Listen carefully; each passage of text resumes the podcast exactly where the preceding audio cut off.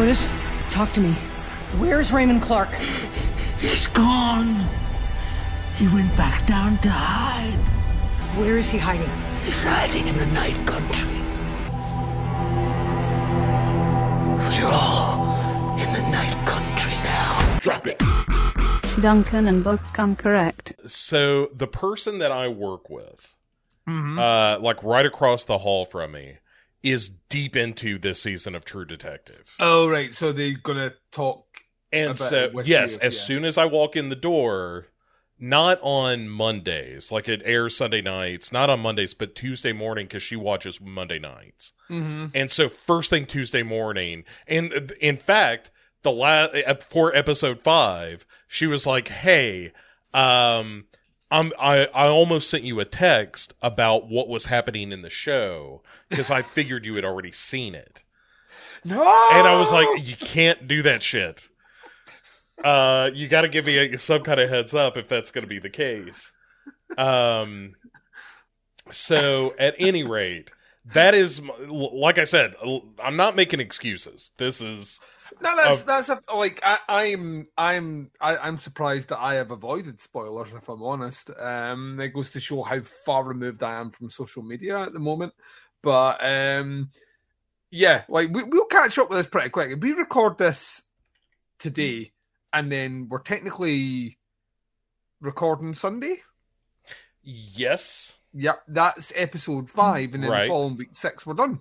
yeah, So yeah. yeah, I mean, Hmm, like we're believe it or not, Duncan, we're almost wrapped up with this season. We've got it, which which sounds crazy, but it's true. I know. Uh, Uh, yeah, And just like being stuck between the moon and New York City. You know what? I almost made that same reference, and I was like, "Nah, that's too old, right? You can't. No, no, no, no. You can't walk around saying Arthur song references in this the year of our Lord 2024, can you? Yeah, you can. Of course, you can. um. I believe the kids call that lit. Um, Oh, is that what they call it? I've not a clue. I've not a clue. Uh, all right. I'm sorry. I so here's the thing I did. We were off for a few days.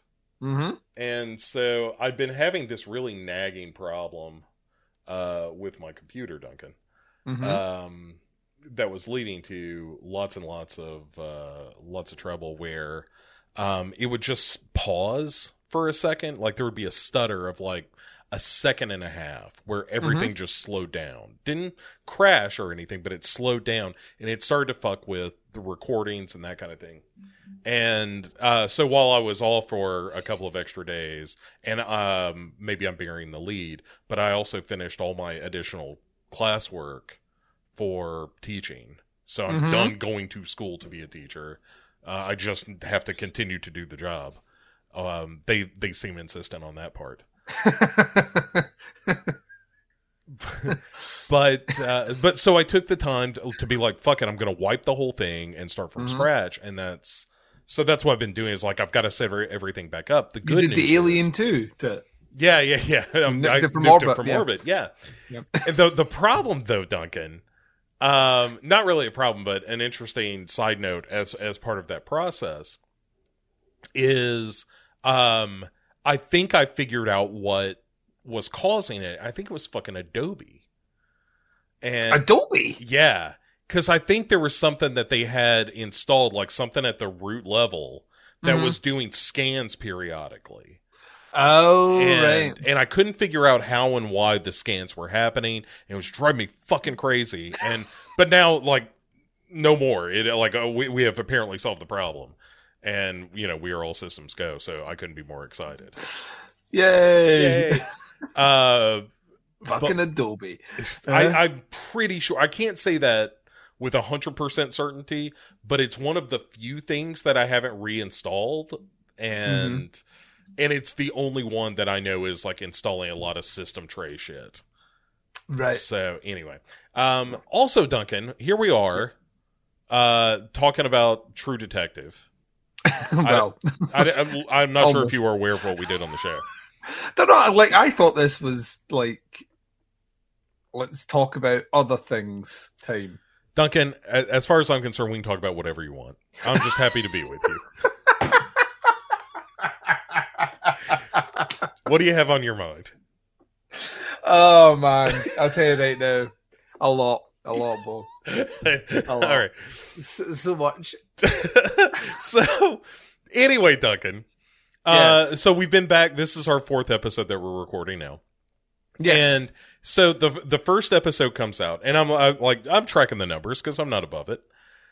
Uh, I like you know, yeah, you do it for the love of the game, Duncan. Sure, but you know, always the hustle, Bo. but always like ten percent hustle, uh, a little bit, a little bit of grift, because that's how I like to live my life. Just, just a hint of grift.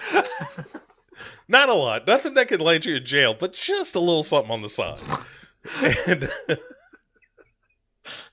um, like me being in a classroom is a little bit of a grift. But oh, you have to. Yeah. You have to.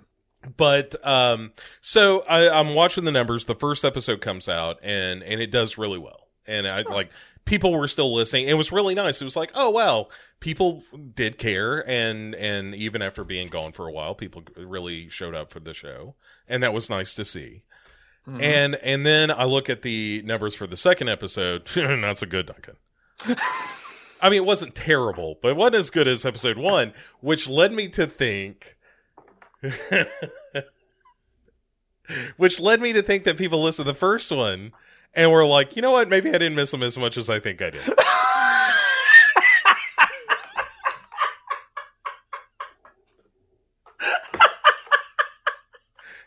you know what i'm saying oh, I love that idea. I love that idea of like that. I wonder what this sounds like in 2024. Nope. Yeah. Okay. not for me turns out just not for me maybe maybe that time off matured them.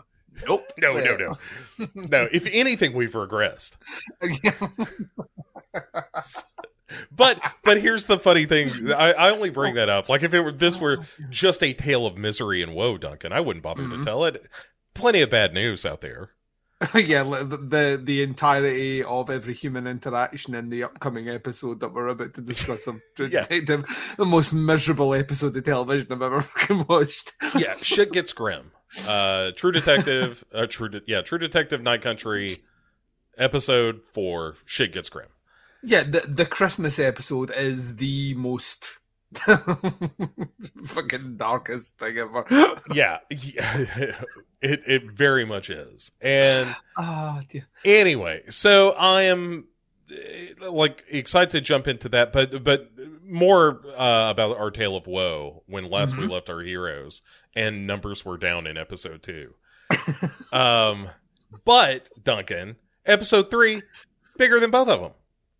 Like is hey. Uh, Welcome back, everybody. Yeah, maybe, maybe, and here's all right. So here's my theory on this. Is it? Is this the in? Is this like the reverse Star Trek movie? Thing like that. So like instead of all the odd ones being the bad ones, all our odd number episodes are great and all our even ones are shit. Yeah, exactly, Duncan. Um, yeah, it's it's a reverse Star Trek. That's how I've got in my notes here. The old reverse Star Trek. Duncan, they, I should have led with that. In fairness, Duncan, they pulled the old reverse Star Trek on us, and we could have skipped all of this because you would have known exactly what I meant.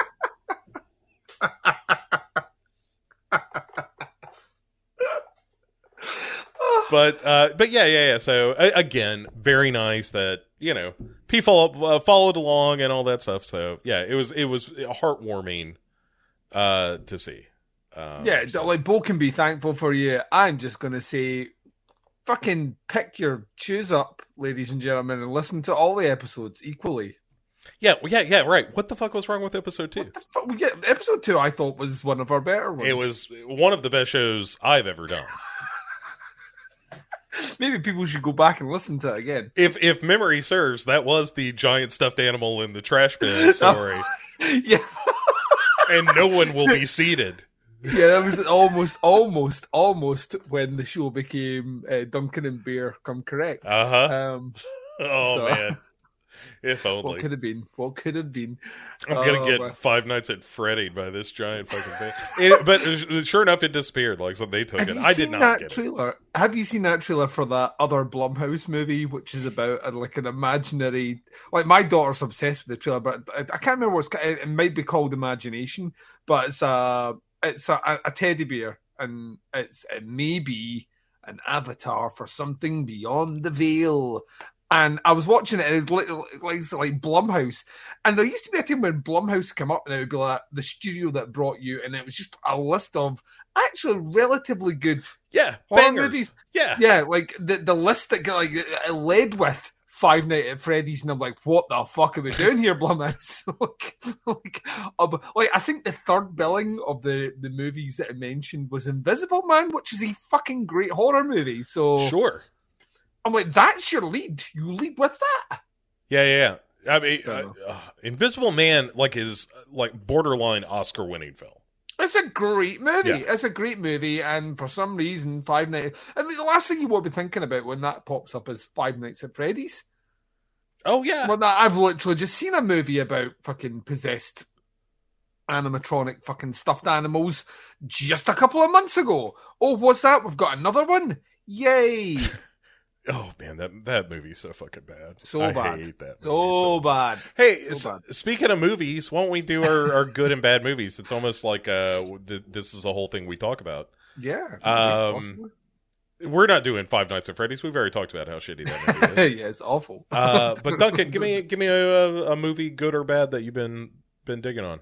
So I've got two goods um, this week. I haven't actually seen anything bad, which Oh. is no. In fact, take that back. No, no, no. I did see something that I didn't like. So hold, hold the thing that I didn't like for a minute. Let's talk about the thing that I did like. I got a chance to finally go out and check out um, the new Jonathan Glazer movie, The Zone of Interest. I saw that last night Oh yeah, Um, has not been playing in a lot of cinemas over here, except kind of art house ones. But I was working away from home, and I the hotel that I stay at when I work in one of the offices in England is very close to big multiplex cinema, which was showing it weirdly enough, and I was in this massive cinema room.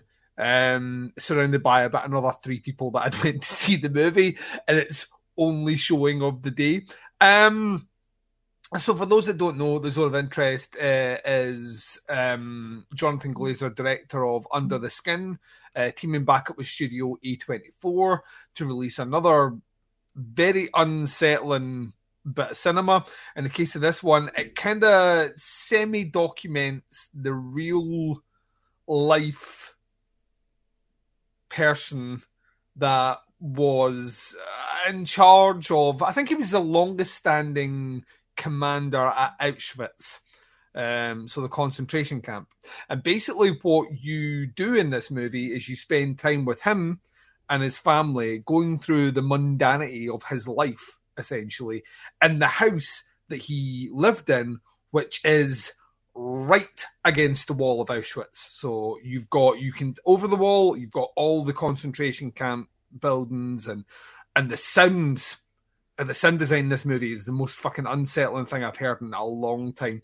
It's the sins of kind of dismay and despair.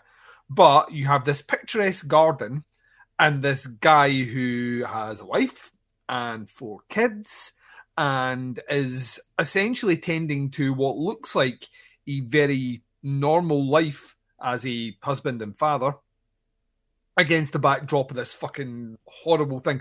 The the movie never takes you inside Auschwitz. So you never Oh, you never cross the wall. So you're purely with him. And it's um it is easily one of the most unsettling things I've seen in a long, long, long time. It's just like this guy just like the the the almost the the juxtaposition of him chatting with his son and then the next second getting ready to go into Auschwitz, which is just next door, um, is is kind of is galling. Um, Mhm. And the movie, like, it starts off at a kind of uh, almost at kind of the macro level of them with the family situations, and as the movie slowly goes, it starts to expand out a bit more and a bit more and a bit more. Um, it's fucking excellent, absolutely phenomenal.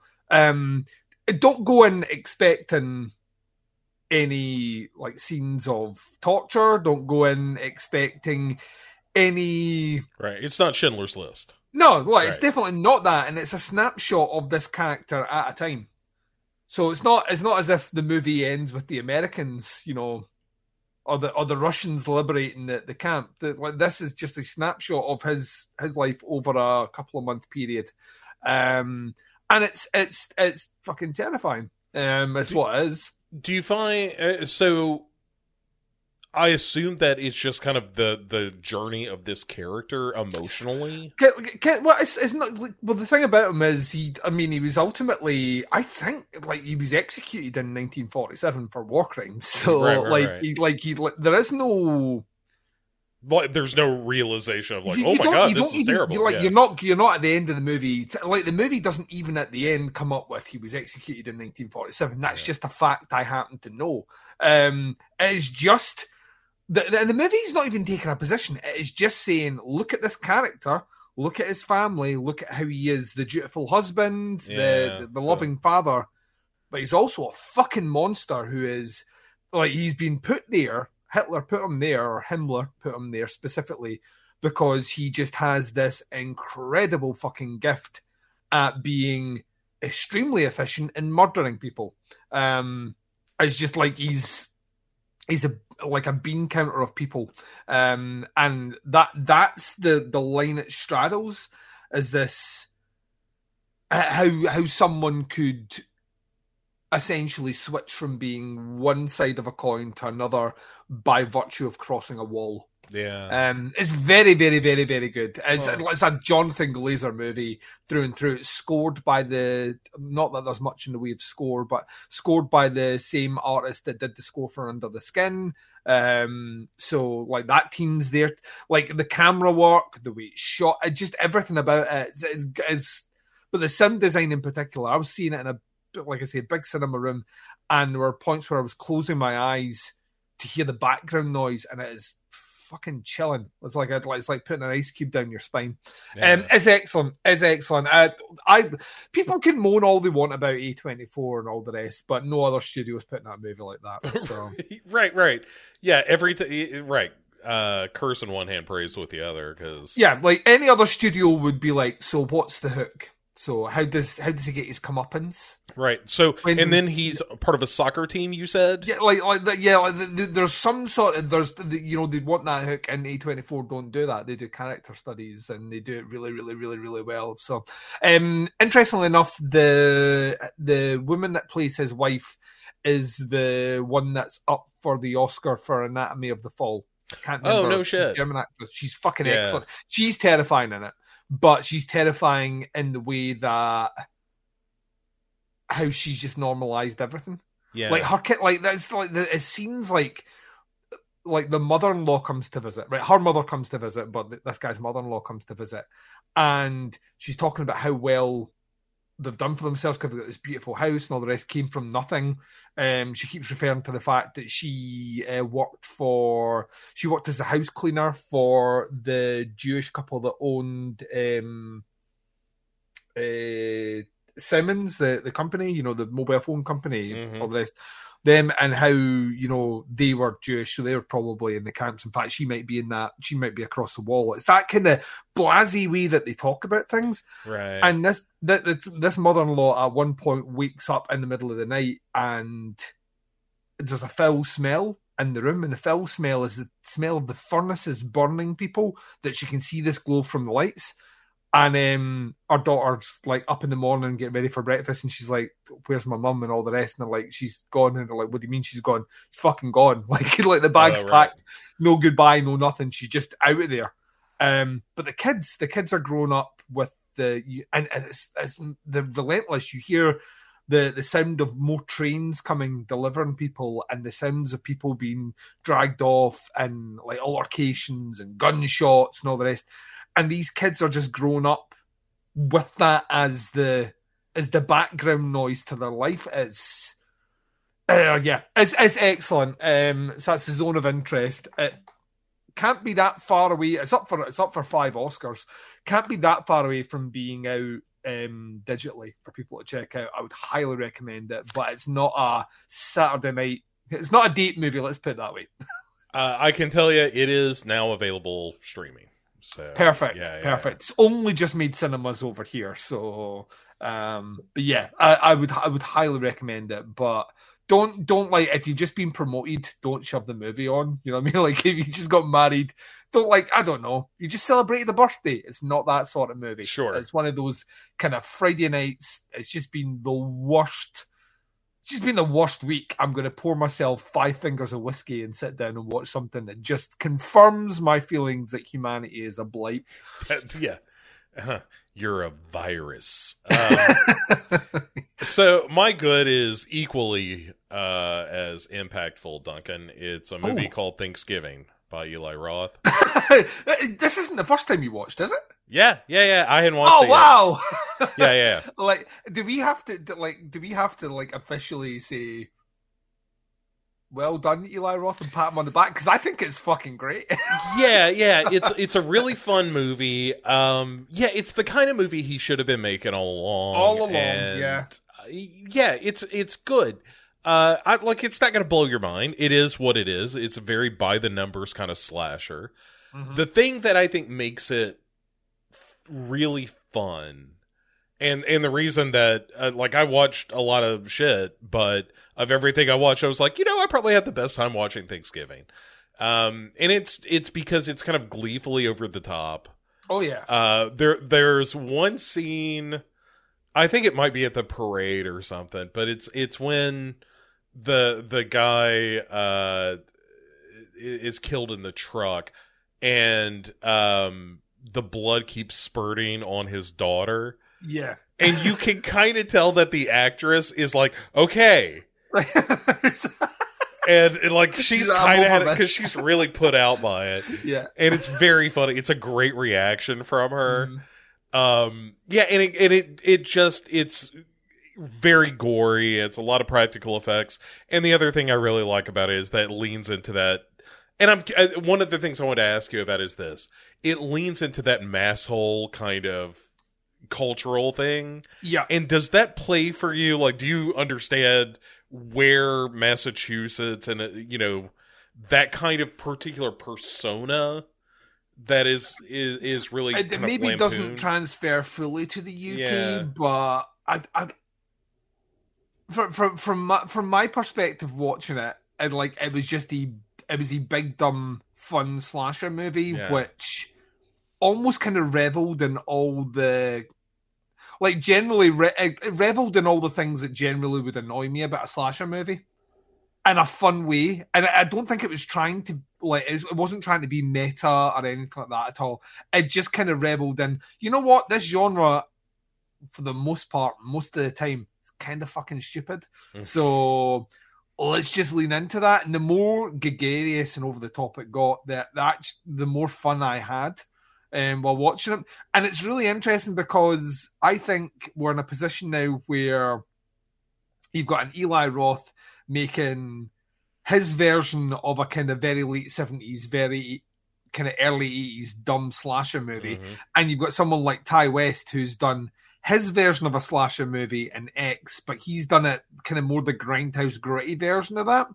And those are two filmmakers that what like 20, 20, 20 years ago we were saying these guys are the future of horror. Um, off the back of the early stuff they were doing, whether it's like a movie like um, oh, it was Rooster, I think was the first one I saw at High West, and you know Hostel, uh, or Cabin Fever were the early ones that I Mhm. saw of Eli Roth, and we're like, these are the guys, and the kind of they ate shit for quite a while, and they've kind of went back to. I think it's toughened them up, to be honest with you. I think I think I think it has. uh, well, time will tell because Eli Roth's other movie is about well, its trailer drops tomorrow, uh, which is that Borderlands adaptation. Oof, which that I thing mean, has been that's never a good sign, by the way. When it's you know when it's been gestating for as long because he filmed it what three years ago.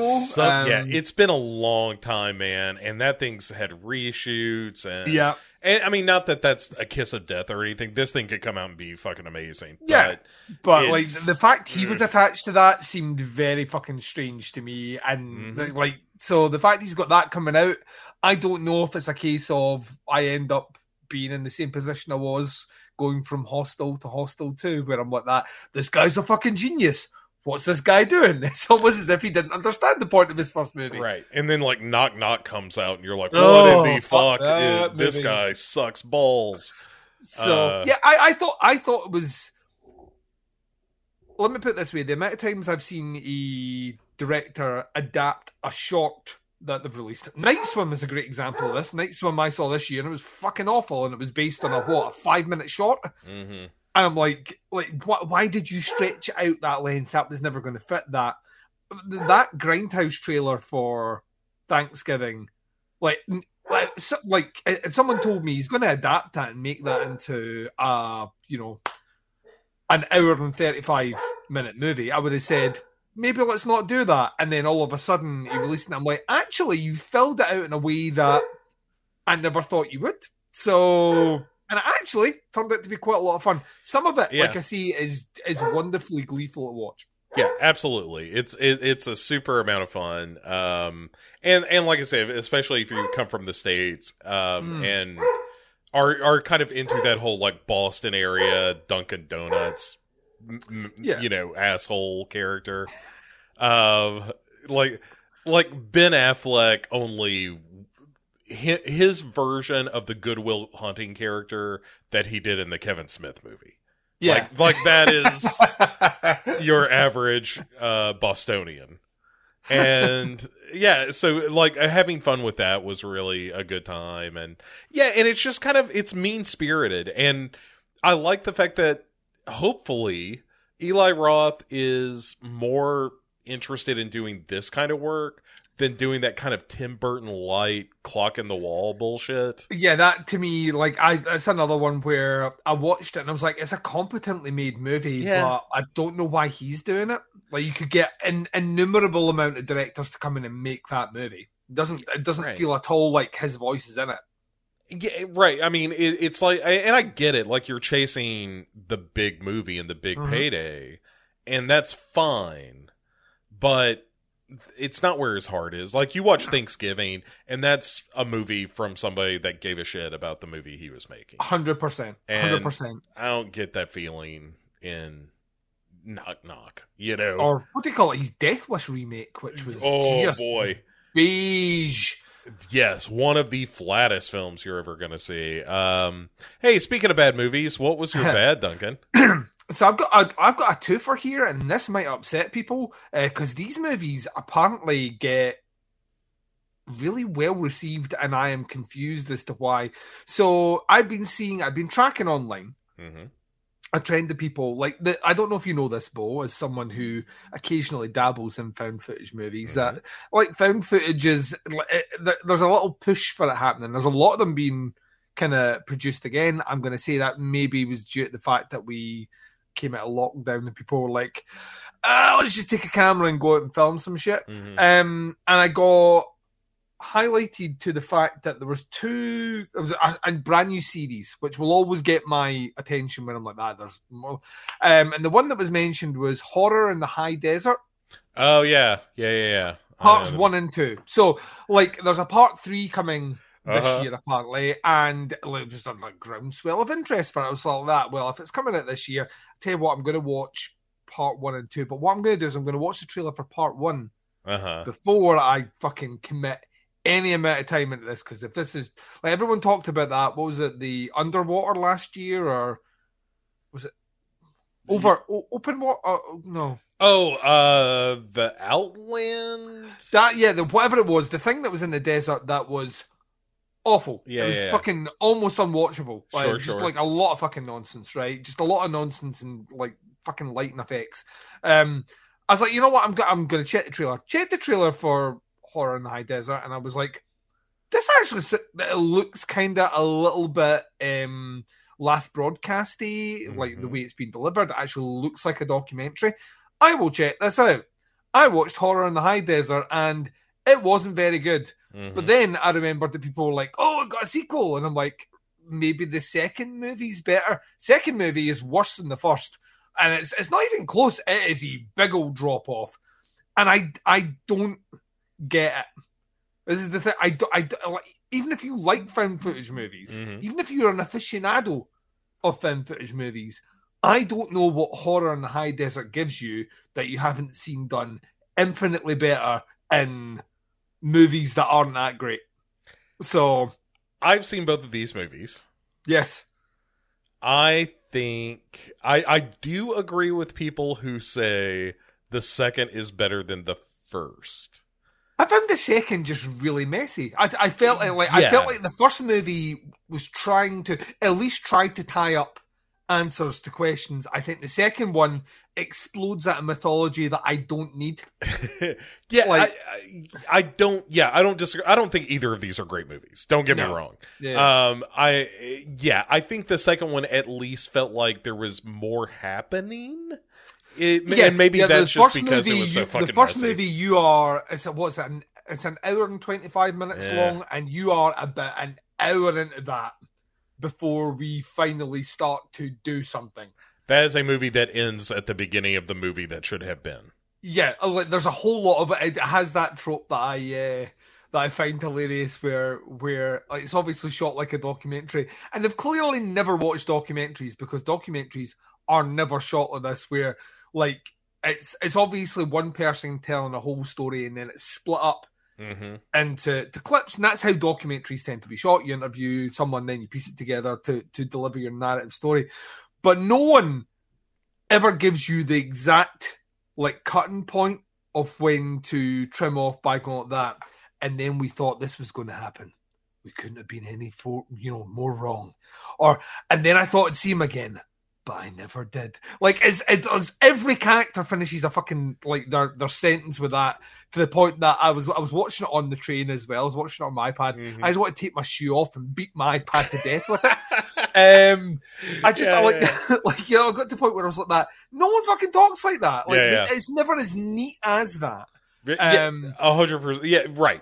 And and like I said, my big problem with that movie is that by the time you get to the end of the movie where interesting shit is happening, and then the credits roll, and I'm like, well, go fuck yourself. This is yeah, a the real. second movie gives you two murders, and the first one is discussed pretty much for the first fifty minutes. Mhm. with lots of like stuff back, and then you get the final kind of murder segment is the last half an hour, and it's the more tense one. It's the woman being abducted and the the kind of paramedic guy, Mhm. um, essentially using night vision. It, it's as he tick towards it, it it it plays with your expectations in an interesting way, and that interesting way where you expect if you see someone with night vision camera or whatever, and something is in front of them, that person's going to be fucked with or die. But you know that character lives, so this thing is purely just there fucking with him and doing nothing else, Mhm. which I found interesting. But yeah, like not not not a good movie either. And the third movie, where they give you a clip at the end of the second movie as to what the third movie is,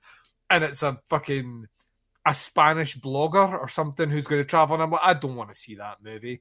I see a Spanish blogger going, "You see, but I know where the real place is."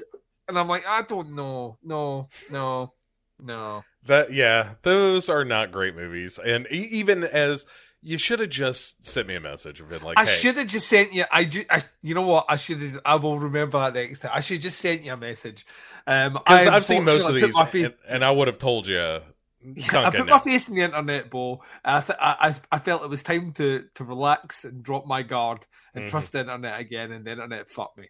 Um, so That- There we that's it, look if if we have learned nothing else in the course of this show it's that uh you should be fucking but Yeah. also never kiss on the mouth that's not what No. we're here about I will. I will tell you this. What I was going to mention in my good category, along with my good category, is I'm halfway through um, the Flanagan's uh, House of Usher series on Oh, Netflix, so and it's, fucking great. It's so good It is. It is like it, like he is giving Edgar Allan Poe the soapiest of hand jobs I've ever fucking seen in my entire life. I'm there for every second, voyeuristically watching it through a window. oh man and uh, you know i i love uh that whole series i think it's Yeah. I think mark hamill's character is Oh, like the, the, fucking. The Pym Reaper. Yeah. he's fucking amazing in. He's Like the only so the only actor I thought they could have replaced him with, if I was doing slight recasting, I'd maybe put Jeffrey Combs in there. Like maybe. Mm, Um and like I I feel like we got cheated, although in saying that I know why, because he fucking misbehaved on set quite badly. But the original role of the head of the family was supposed to be played by Frank Langella. Uh, he was kicked off set for inappropriateness with Oh, right, right, right. He was originally casted, and I could see that as well. I could see him in that role. But Yeah. I actually quite like. Is it is it Bruce Geddes? Yeah, is that who? uh, Bruce is it Bru- Petersburg. Hold on, I'll look it up. Bru- Bruce White.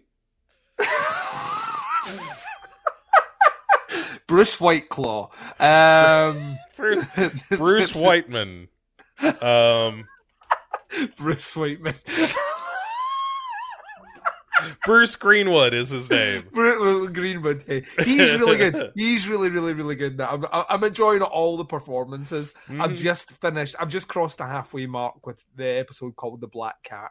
Oh, um, sure. which yeah. would be a ton of fun. So Yeah. four on the back end to go, and then um, that's another one done. So yeah, like that's me finally catching up with Flanagan's Netflix stuff. Um, Yeah. having only finished Midnight Mass like a couple of months ago, um, which by the way is will never leave my mind. That might be one of the best TV shows I've ever fucking seen. Uh, just Oh, like, yeah.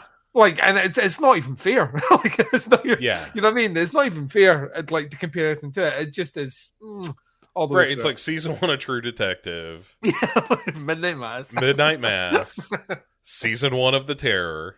Oh god, yeah. it's just Uh, like mm, absolutely brilliant. What, right, were you, like- what was your uh, what was your uh, bad? My what- bad? What, what, Uh, well, this- Bo's bad list.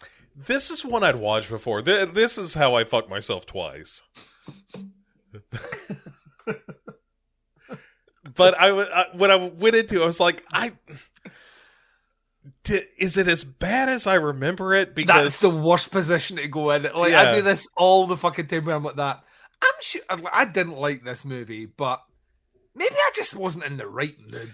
Right, right. Like, let me. I need to reevaluate this. Yeah. And the movie is the uh, sci-fi horror film Life, and Oh, right, the Ryan Reynolds. Ryan Reynolds, uh, Yeah, yeah, yeah. Jake Gyllenhaal is in it. Yeah, yeah, great cast. Uh, yeah, stacked cast. Rebecca Ferguson. Mm-hmm. Uh, speaking of Mike Flanagan, uh, from uh, uh, Doctor Sleep fame. Mm-hmm. Um, and yeah, just a, a lot of really good actors. And I was like, man, I like on paper, this seems like a great movie, and I can't remember why it wasn't. And I need to, I need to prove to myself that it really is not very good. And what happened was, Duncan, it wasn't very good.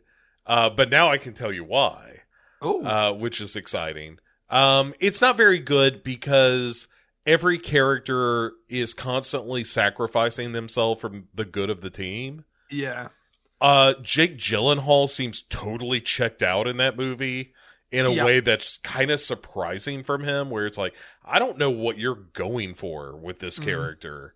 Uh, and maybe it's just badly written or I don't know. Uh, but it, boy, it was a bad he combo. slums it in a lot of movies. By the way, I lo- I love Jake Gyllenhaal, but he is he's the Takashi Miike of actors, in that you can see most notably when he is purely in it for a paycheck, and the movies where he is actually really engaged. And the difference between those ones are a movie like Life. On the ones where he's checked out, or a movie like Nightcrawler, where you can Mhm. see he is one hundred percent in the role. Yeah, or like, yeah, like enemy or something like that. Oh yeah, like, where he's like he's locked into that performance, Yeah. and that's what you're going to get from him. So um, yeah, and the, yeah, the, the that was bad. Also, the fact that the alien, you know, entity that is killing everybody, they keep calling Calvin, and it's Yeah. just not a great name for something to be chasing you. yeah. Like, look out, it's Calvin. It's like, eh, I don't know. Plus, that- I like my, my, I, I understand that they have to propel the movie across and set danger, but it just does. Like to me, it's like, oh, it's escaped. It's adapted. It's adapted again, like it's the fucking Borg. Like this thing just understands how to navigate around the ship, how to just like destroy the exact points. Just a lot of leaps in that movie, which to me just feel a bit convenient. Like I, I, I, I struggle with stuff like that.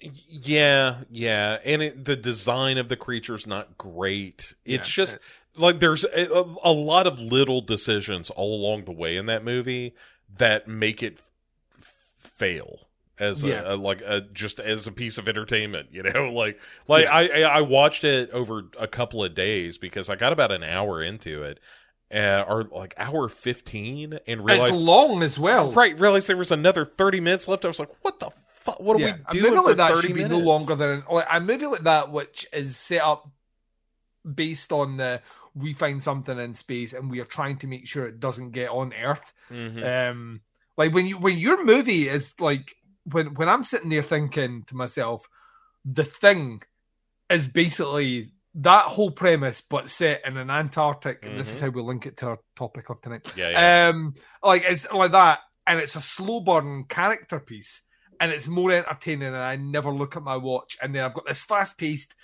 like glitchy, smart, like sassy, fucking sci-fi space thing like that. I should be engaged all the way through. Mhm. Time should evaporate when I'm watching that movie, and it doesn't. It drags. Yeah, it was a, a real slog. Uh, so, for those of you who are thinking of traveling back in time to see sci-fi horror movies, uh, my advice: skip, uh, uh, skip life. Yeah. That's also what I tell tell all the kids at school. Skip life. Please, Mr. Ransdell, will you write my yearbook? Of course I will. Skip life. Yeah, it's almost Um, yearbook time. I got to come up with my my thing this year. Um, You'll come up with something. doubt. You, I, I, I, I think what it's going to be is just they might be Giants lyrics, just to entertain me. What does this mean? I need a crane.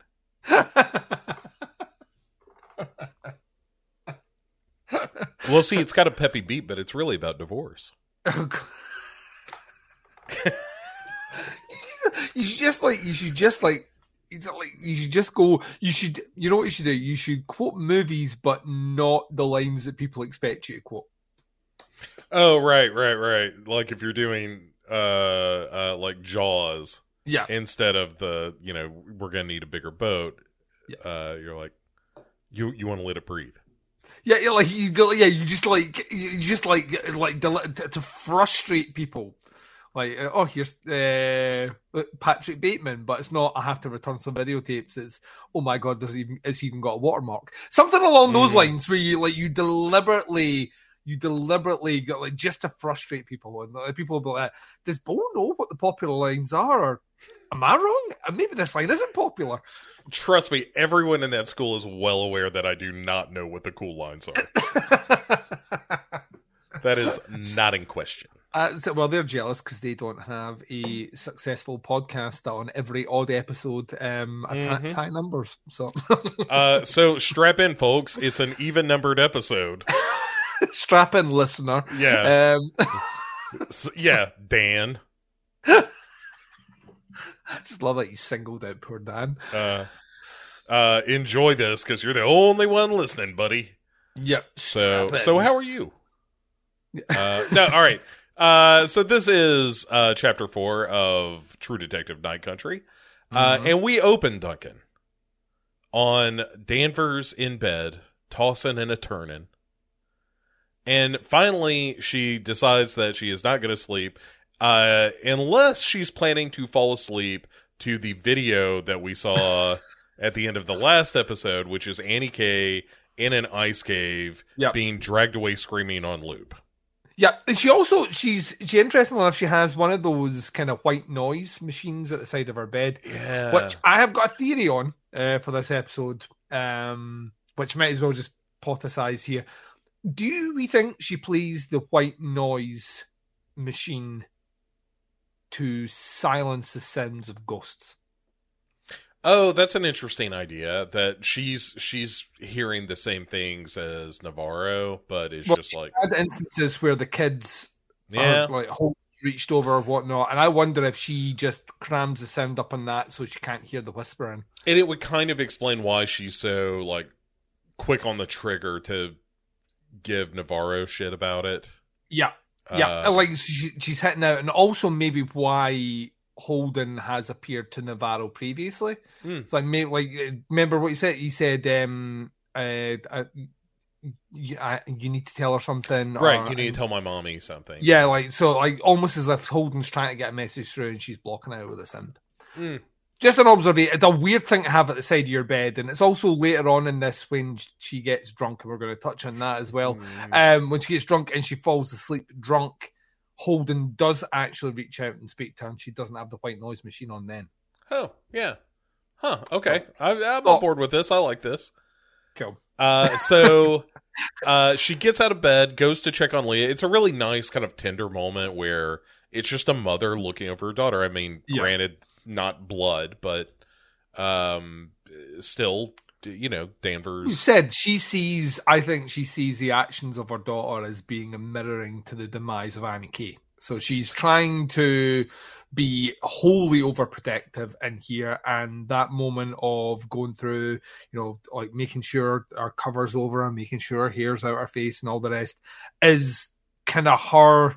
It's her maternal instinct that we don't get to see much of at all. We won't again pretty much from this episode. Yeah, yeah, yeah. uh, kind of sure. kick in. Mm. Yeah. All right. All right. So we're it's December twenty fourth, Duncan, Yep, Christmas Eve. the seventh day of night. We are told. hmm And so Danvers is uh, on the road now. She's, you know, abandoned any thoughts of sleeping. God only knows what time it is. It's just dark. Yeah, we time. don't know throughout this. Yeah. completely is is I'm getting fucked watching it because I don't know what anything's. I, I don't know what's happening. I don't know when it is, and it never tells you. Just tells you the day, but never the time. Yeah. Um. Yeah. Uh. So Danvers gets news from Pete that the bodies are being packed up. That Connelly, aka Doctor Who, Yeah. is there to supervise, and uh, she's like, "Fuck it, all right, I'm on my way in five minutes," and immediately is sidetracked because on the road, shirtless, is uh, Julia Navarro's sister walking along the side of the road, and uh, and uh, immediately she's just like, "Ah, fuck, all right," and I got to deal with this now. Slams on the brakes, like is trying to put a coat on her, and Julia's freaking out Mhm. and finally gets the coat on her. And the whole time she's just giving her like, I know, I know, I know, it's okay. Come on, it's okay. And very, very tender with her, and gets her in the car, and uh, off they go. And then credits. Yeah. Um, Yeah, this is this. Well, I, there's no way to put this nicely here. This is Christmas Eve. This this episode will cover Christmas Eve and Christmas Day, and this is th- this whole episode is uh like a allegory and deep in depth meditation and character study on what it is to be alone and miserable. like, like the, yeah, it's just so it's just like every every character by the end of this episode is just alone it's it's a nice counterbalance to the uh, holiday episode of The Bear, where that is i've sort of the I've never seen it yeah i've never holy I've ne- shit, Duncan, you got to get on that. yeah Um, and everyone keeps i've i'm i've well, only watched midnight mass a couple of weeks ago. I yeah, that's fair, but the bear's real fucking. Look, the bear is Midnight Mass good. Yeah oh i've heard. I've heard. I've seen the awards it's got. Um i'm fully aware that i will love it when i get to it but Yeah, probably going to be a little it, it it just makes you feel good. Anyway, uh, so Navarro, meanwhile, uh, talking with Jules back at the station, and they come out of like the room where Navarro has been talking to her and kind of doing her thing, and uh, a really like nice moment, but it's also really heartbreaking too. Is uh, Julia kind of stopping and apologizing to Danvers for for what she did and and Danvers again I think is kind of a hero early on in this episode where she's doing everything She, right. she, the, the, a turn is coming, but yes, you're right. Yeah. Uh, at, at this point, she's like, uh, there, there is something she does. That's the frustrating thing about that character is that she does have a kind of tactile, softer side, a Yeah. caring, nurturing, maternal side, but she just tends to give it out to characters who are not the ones that she is in direct care of. yeah, doc, Doctor Who is right uh, in his summation of her character later, but we'll Yeah. get to that. Um, but yeah, it's a really nice. And Danvers is like, "Don't worry about Doctor Lecter. I would have done it for anybody." um, and Navarro like thinks her too. And on her way out though, she's like, "We need to talk about that video, right?" And she's like, "Yeah, yeah, we definitely need to talk about that video." Um, and we get a quick check in with Pete, who is at the rink, just kind of watching like men work around the bodies as this Yeah. whole thing is being packed up. And then we cut back to Navarro and Jules in Navarro's like cruiser or like her big truck. And it's just kind of them holding hands and, you know, having this moment between the two of them. And- realizing that the inevitable discussion is going to have to take place again about going to the lighthouse. Right. And so then Pete and Doctor Who show up at the station, and Pete is like trying to tell Danvers kind of low key, like, "Hey, I've got you know, you asked me about getting a lead on desks Mhm. that are uh, with similar MOs, you know, this like ear shit and." Uh and and she's like yeah yeah yeah keep it on under your hat right now Doctor Lecter. I got to deal with Doctor Who Doctor Lecter and she they go into her office dr who and and uh clarice um go into her office and um while he's there i like the fact that during this conversation he's watering all her plants Well, this is this is a detail that I picked up straight away, and it ties into later on. The first thing he does is he opens that flask and smells inside because he's smelling for alcohol, isn't Mm. he? Right, because we Yeah. find out in this episode. Turns out maybe, maybe, Bo, the reason that um, Jodie Foster reacted in such a way to a certain drunk driver earlier on in this one is I think she's a recovering alcoholic. Um, oh do you think she's maybe responsible for the I'm I'm not sure if I I wouldn't surprise me if that comes out in this one, but I think Oh, she yeah. and he, he makes a comment later on, and we'll get to that conversation later about her her problems existing before the accident. Right it got all- worse after Yeah, yeah it got worse after it. yeah But the fact he comes in, opens that flask, smells the liquid inside, and then pours it on the plants, to me is him checking hmm okay checking to see. We like listen. I think as a prerequisite, everyone should have a bottle of Absolut in the freezer at home, right? Sure. Like it's just it's just the way it should just be. Just in case of emergency But I think I I like I interpreted that straight away as uh all right, he's he knows. That's why he, he all but says that. I kind of I kind of did a little turn on his character where I actually i don't think I- he's I a didn't- terrible guy yeah yeah, I like. I think he, he really is kind of like I put you in a promoted post somewhere, but I put you in a place that actually the minimum amount of damage you could do could actually happen. So I, I weirdly I'm looking out for you, even though I'm also looking out for myself. Well, even in this scene where he says, "Look, uh, I up front, I know what you're going to ask. No, I'm not here to Yeah. take this case away from you." But with this, plus the protest at the mines, and there's that shooting, and all the other just generally weird shit going on In the last this. in the last three days, Right. had like, eight bodies, a shooting out in the ice, stuff that's happened at the mine. I'm just saying, I'm just here to help. Right? He's just like, "Hey, I'm just making sure that everything's cool Yeah, and that you're not going to fuck this up." yeah. And What's uh, interesting about this as well is she is for someone who's scared about someone that's scared about maybe having the case taken off her. She's surprisingly forthcoming with details with him.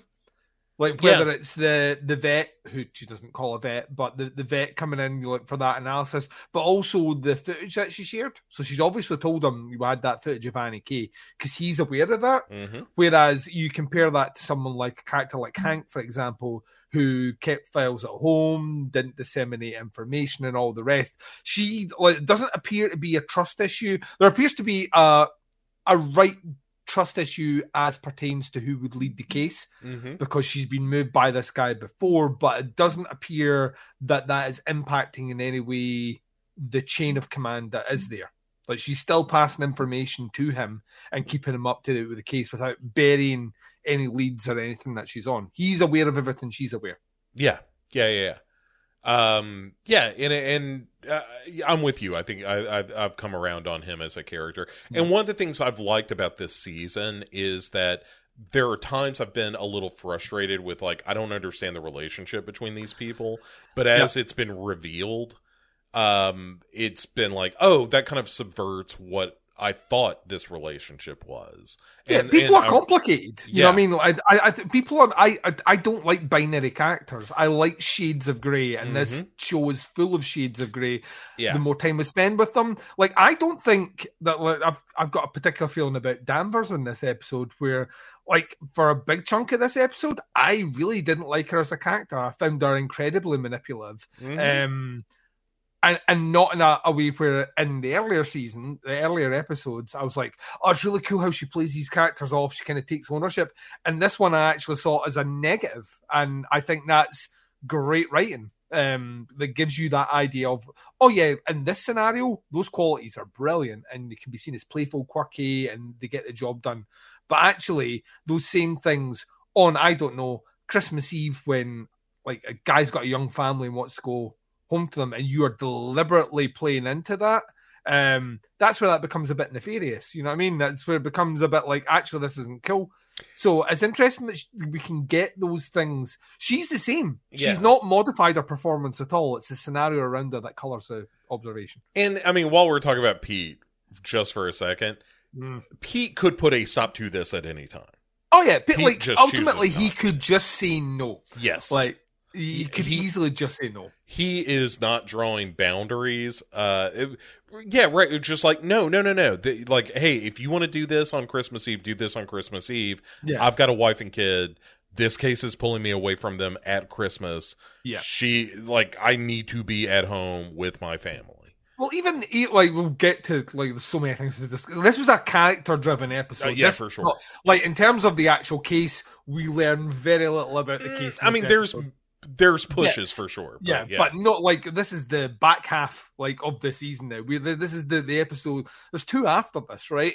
Um, and we're not learning huge amounts of data, but what we are doing is actually learning a lot about the dynamics of the characters hmm and I see Pete's relationship with his partner, wife, or whatever as being actually wholly unhealthy. You know, like this is not this is not the first time they've had a blowout like this in this episode. This is just the culmination of many and like you, you could argue that she's being selfish because eight people have died and all the rest. You don't just do that. Like that's that's that's a lot of he's been called out, he's not come home, he's put his job over his family. That's that that doesn't just happen on one case. Right. That right, happens right. over a culmination of a lot of cases. So where they end up in this episode is, you know, like we don't need the full backstory of how many times he's not been home when they said he was going to be. We just know that, you know, for her, Christmas Day was the last fucking straw, you know. So Yeah, it's so good, so good. So yeah, it, it- so Doctor Who is taken off. Uh, they part with some like, oh, and by the way, fuck you. Oh yeah, fuck you too. Well, Uh, it that's does say, pretty it does funny. say something along the lines of, and I thought you'd, uh, I thought you'd be kind of happy that I'd be, you know, in and around the area for Mhm. the next couple of days. And we are like, oh, that's right, because she likes fuck, as we're going to find out more and more in this episode, where she actually just shows Dude, up. I like that it's just it's reached comical levels now. But uh, all right, but first, do- like, I like, I, I'm now at the point where I, I don't just think it's the fact that she likes to fuck. I actually think it's that because sh her family, her family unit was destroyed. I actually think she is purposely going around just making everyone's family life kind of broken. yeah, I don't know that it's. I don't think she's consciously doing it. Yeah, it's, I- it's a total subconscious thing. Right, but it's just like, oh, there is there is a nuclear family. I will destroy it. um, or do my living best to do so. And uh, but but before we get into that, which oh my god, that I love that Mhm. whole scene. Um, Navarro is with Jules. They are they have gone to the lighthouse, yeah. So we finally made it to the lighthouse. right? Which is a very like, hey, it's a voluntary intake kind of thing. And there's a really nice moment where uh, they're kind of embracing and and Jules is like I'm so sorry and Navarro her response is no baby you're perfect you're perfect Yeah. it's okay you're perfect and she repeats it several times and um and, and then Navarro asks her like did you know you were going to come here one day? And she doesn't answer it. But Yeah. the I mean the fact that the question is asked, I think is sufficient, right? Like we Yeah. know as viewers like oh, she's having these glimpses of the future, you know. Yeah. I was, there, oh, there's also a part of me that feels like she's tried. She's tried to kill herself a couple of times now, and people are all over her, right? But if she's at this facility, her sister's not going to be like hyper vigilant about her, which gives her time that if she wants to do it again, probably get away with it this time. Yeah, yeah.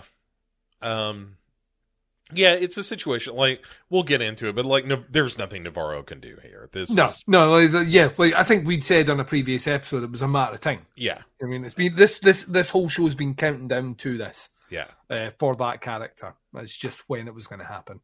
Um so we get the information from Pete about the the other victim of of this kind of Yeah, so he's he's been he's been away doing an investigation to find out if there are any other instance, instances in case files of people sharing the same wounds as the people found on the ice. And wouldn't you know, Bo? Um, he just so happened to come across one, a German man Mhm. Um, and uh, this German man had burnt uh, retinas, uh, frostbitten retinas, bleeding from the ears, um, wounds on his arms, Mhm. and all the rest, and then just fucking vanished into the ice.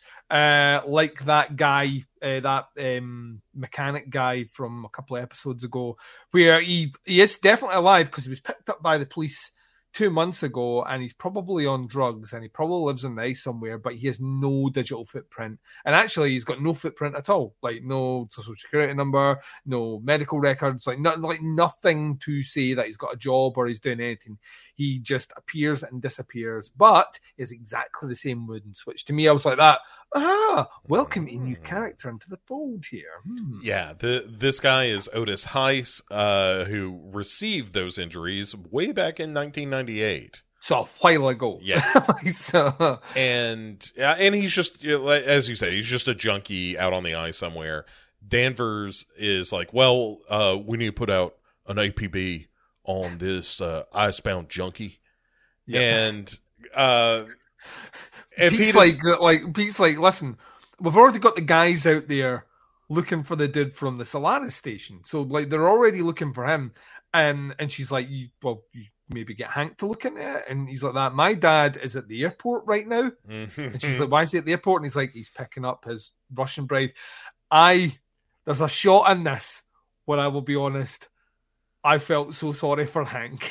like this show made me feel sorry for a character that I do not like. Um, and it's not the scene that everyone might think it is. It's a scene of this guy standing over a rose petal bed, which underneath the rose petals had camouflage fucking bed sheets. yes, Like, but like that particular thing, I was just like, oh my god, it's no one can be happy at Christmas. It, that moment. I totally agree that yeah. Yeah. well, we'll our- we'll get, We'll get that- we're almost there. So, um, yeah, but uh, Pete is like, what the like? We don't have anybody to go look for this guy, and she's like, well, then just tell whoever's out there that they're now looking for Clark and this Otis Heiss guy. How hard is that? Yeah, And he's like, look, it's Christmas Eve. And she's like, oh, so do it fast, Dr. Lecter. so, I mean, she is, this is the turn. Like, she is just an ice cold bitch for so much Yeah. of this episode. Uh, but yeah, so Navarro then calls Danvers from the truck outside the lighthouse. Mm-hmm. And the thing they discuss about the video, the discussion they have is about how the bones in the walls could be the like fossilized whale bones. yes, And the other thing they realize it means is like, oh, if Annie was killed there, then somebody had to take her body to town and dump it to send a message. And uh Navarro is uh, or sorry, not Navarro, but Danvers is like, now you're asking the right questions, Dr. Lecter. yeah, Uh, and she goes, what, what are you doing this Christmas? And Navarro is like, uh, nothing. Fuck Christmas. And Danvers' response is, Good. I got an idea, Dr. Lecter. and so before they go off on their adventure, we do get the cut to Hank at the airport as Oh, this plane comes in. poor, poor, silly, gormless, fucking. Gormless is such a Hank. great word for it.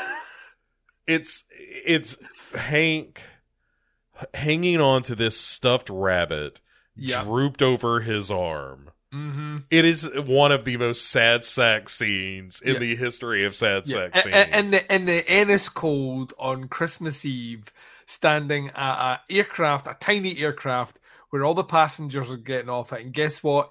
Ain't none of them look like a Russian bride, except. There's a moment that this is it's just this show just kicking you in the bollocks. Um, there's this bit where like everyone comes off and he's like, you can see it in his eyes of disappointment, and then this very attractive woman Mhm. like pops her head at the door, and you can see the hope in his eyes. Do you think he'd seen her? No, he's not seen a picture of her. I guess not. That- I mean, that seems have. crazy to me, but also this whole thing is stupid. So, yeah, like of he's like course. Because he's obviously there's a question later on about have you been sending money, and we know for a fact he has been sending money, but he's also not been sending her pictures of him proper. He's been sending old photos of him Yeah, that's right. self. Yeah. But she, like this woman, comes to the door. His eyes light up, and it turns out she's the stewardess, and she just pulls the, you know, the the, the door up and closes it.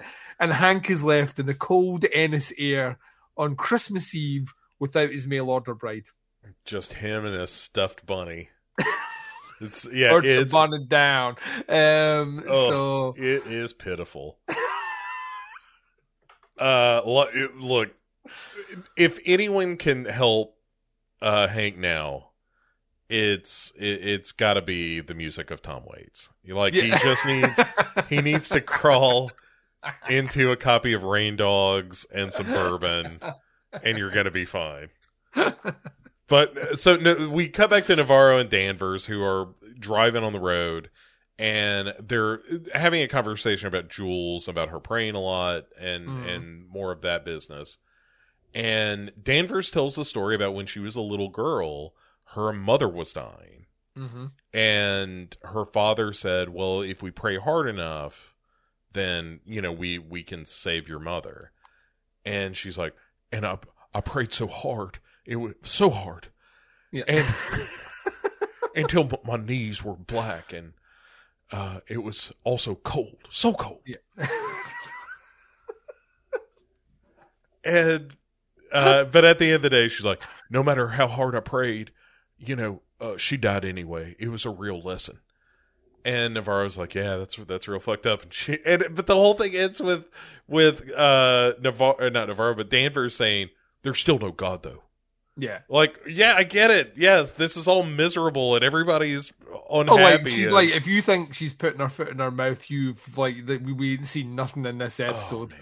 Oh, dear God! oh, Like I never like so badly wanted to just jump on the screen and just be like, cut yeah. the- shh, shh. no, no, not right now. Not right now. Bad time. Bad time. Uh, but so they end up at the teacher's house that she went to earlier in the season. Oh, and her wife answers Dude. the door, and like she's like that to Navarro. She's like, "You need to go up front here," and she's got her back to her. And um, the woman answers the door, and she's like, "Yeah," and she's like, "Can we speak to your husband?" And you can see, like, she can't help herself either. This is like Danvers is that like she's she's a little bit evil because she didn't have to turn around and make eye contact with her, but she does kind of lean over her shoulder, and she sees her, and she's like, and then she storms away, and then Navarro's turning around, and she's like, "Fuck this guy too." It's a real like you got to be fucking kidding me. Yeah. you know, Well, like you know, just everyone, everyone. Yeah. Lit- literally everyone in this town. well, the teacher comes to the door and does the accurate thing by saying like, "You come to my house on Christmas Eve." Yeah, yeah, and uh, but she's like, "Look, this is police business, Doctor Lecter. We need your expertise." and so he does watch the video. Like they go inside Yeah. into like his office or whatever, and he's watching the the video, and he's like, "Yeah, it could be you know prehistoric whale bones. There, there's probably." Uh, you know, and they're like, there are no ice caves around here, Doctor Lecter. He's like, well, well, there's there there's this place called the Brooks Range, and there are ice caves in there, but they're death traps. Like th- you could fall through at any second, and you don't want to go out there. In fact, the only way you'd want to go out there is if you had the the person who mapped the cave system to begin with. In fact, I happen to have his name right here. I don't Yeah. suppose you'd want to hear it, do you? he, googles it as well. It's like I'll get the guy's name, and oh, I'm sitting there got that. Another new character? No, not No. another new character at all, Bo. A character that we've just learned about. A certain German. Yeah, so he's like, it's Otis Heiss was who did this. And Danvers looks over at Navarro and is like, oh, yeah, I need to catch you up on this thing. Um, so, uh, Pete, you know that young man I'm probably going to fuck? She can't sleep with Pete. Like she can't do it. Like If it happens, it is going to, like, my eyes will burn out of my skull. Yeah. Not because, look, it'll be glorious. They're both attractive people, and I'd be so lucky, right? Yeah, But- but it's it's one step too far, man. right. It's- That's that's like somebody fucking the the father and the son or something. Yeah. I mean, that's because that's what she'd be doing. Because we know she fucked Hank. Oh, Uh, was it in the earlier scene? I think it is where Doctor Who is like, "Yeah, that Pete, he's pretty sharp," Yeah. and she's like, "Yeah, well, it just goes to show you how genetics can absolutely skip a generation because his father is a complete piece of shit." he's standing at he's standing at an airport now, waiting on a woman that's not showing up. Wait, uh, hey, is the door closed? Yeah, open it a little bit so Pete can hear this. Um, yeah, his father is the dumbest motherfucker I have ever known. There is no way he is not getting catfished. In fact, somebody get me the cornbread and start the fryer because we have a catfish broil on our hands. So- you want a hush puppy, Pete? Yeah, I'm talking about your your would be stepmom. That catfish. Um, Oh, meanwhile, Jules is haunted by the ghost of the mother. I think this is the mother uh, under the bed. the yeah, the crucifix. Yeah, the crucifix, which we have already seen earlier with Navarro in the car, and she reached down and pulled up this spectral fucking crucifix that she threw out the window. Mm-hmm. So clear our mum was very much into Jesus and God and all the rest. But we get a link a link to their shared visions slash psychosis in that a orange rolls out from under her bed. Yeah, Um, which we've seen that before when Navarro on the ice, she leans down, she sees her mother fucking crawling underneath the bed.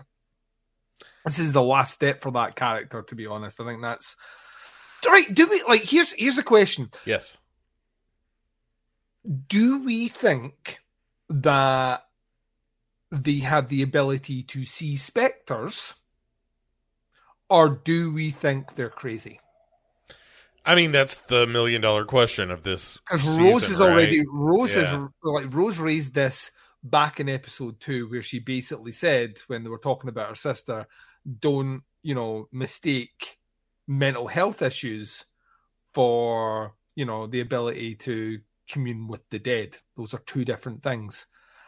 And it's interesting because the through the the the the lens this show gives us on the sister on Jules, when we see her, we look at that as uh well, she's she's you know damaged mental health issues, severe mental health issues that are, are you know are kind of pushing her towards suicide.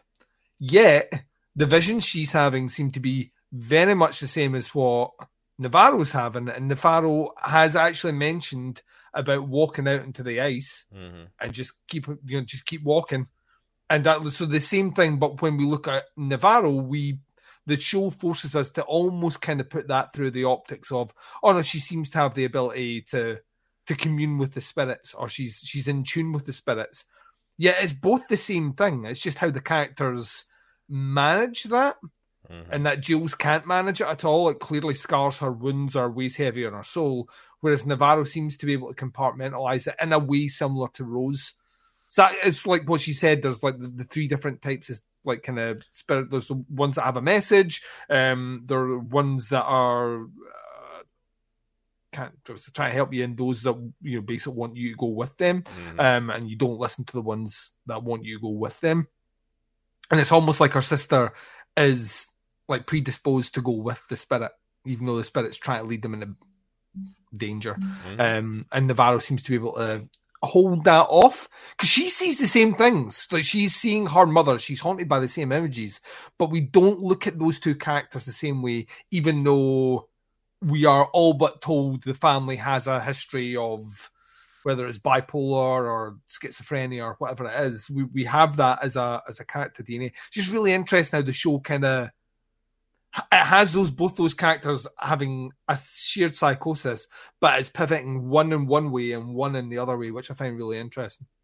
Yeah, I, I think the the point you made about you know uh, Rose's three categories of ghosts, and they're the ones that want to take you with them. Yeah. and yeah, I and I think that's sort of the situation that Jules is in.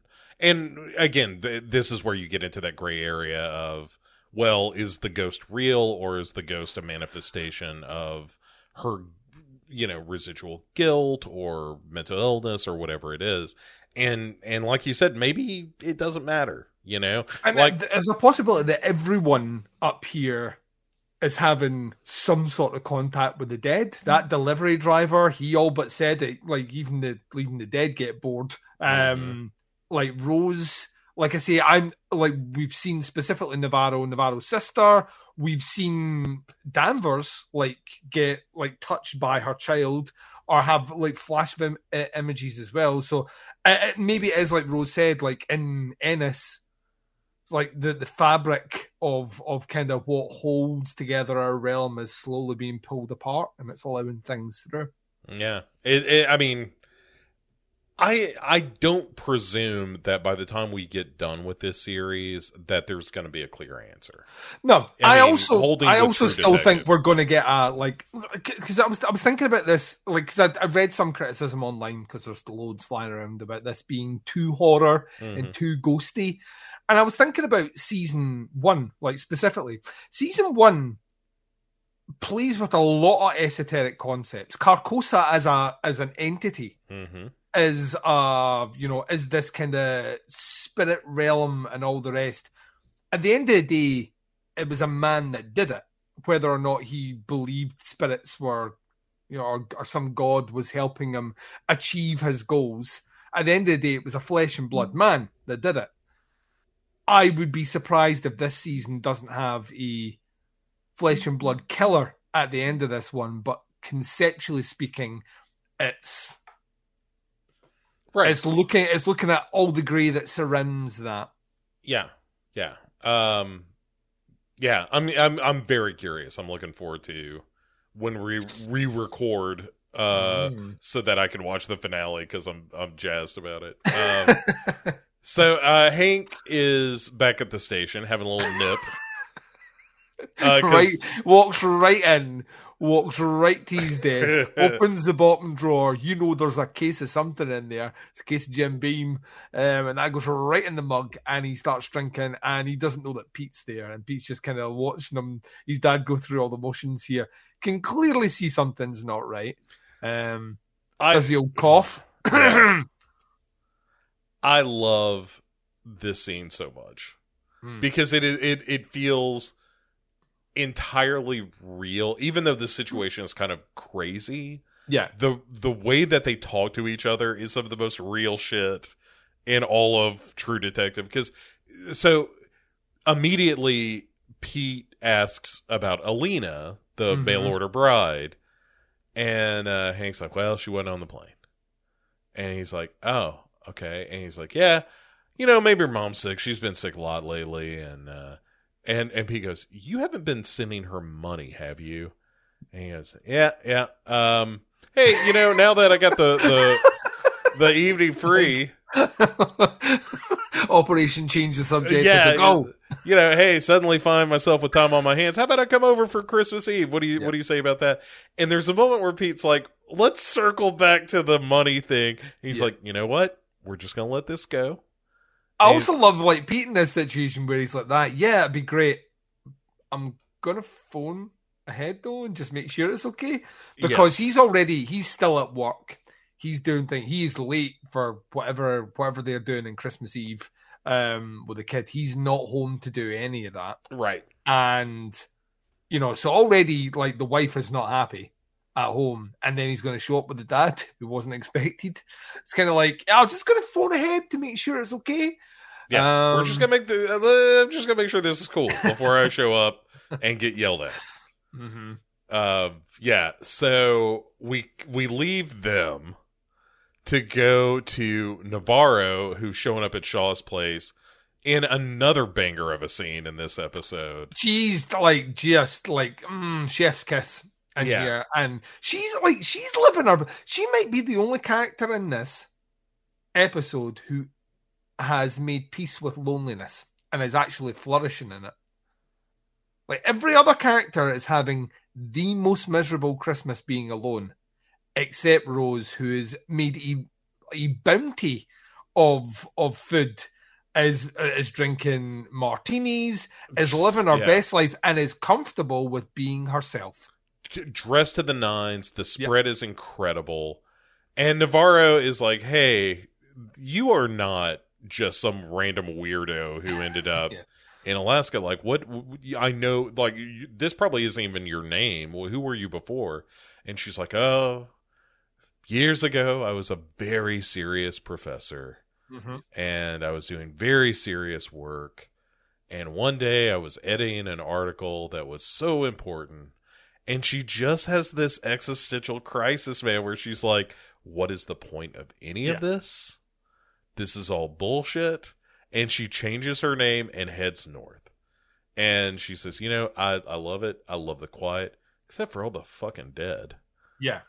Well, that's maybe maybe how she's made the peace with the loneliness, is that she's never alone. Maybe so, or eh, you know, it's just whatever her life was before, and Yeah. you know, like she is living whatever authentic life she feels like she needs to. Yes, you and she like she's made peace with that, and Yeah. that's the, the difference. Everyone else has not made peace with who they are. They're trying to cling on to something, whatever it is, and she's the only one that seems to have. And that, as a result, she seems to be able to cope with where she is, where everyone else is kind of wrestling with why they've ended up in Ennis doing the the job they are. If you know what I mean? Are they're running from something. She's not running. She chose to go there. I'm just thinking about like her at that moment of crisis. Mm. And I mean, I wonder if it was as simple as like, I'm just going to point north and I'm going to go as far as north lasts Yeah. and, and I'll stop there. Mhm. And whatever my life is. She doesn't even live in the town. She lives remote from everyone. Right. Like So- she's killing and eating her own it's not, shit. It's not, only, it's not only that she went north to a town. She went north to that town, then further outside that We- town. went into the suburbs of the middle of nowhere. Yeah. Uh she's so good. Oh, I love that. such a such a good character. Such a good character. Um all right, so we leave them to get a call with Danvers, who is Mhm. uh who gets a call from uh the woman who we last saw when she was asking about using the rink.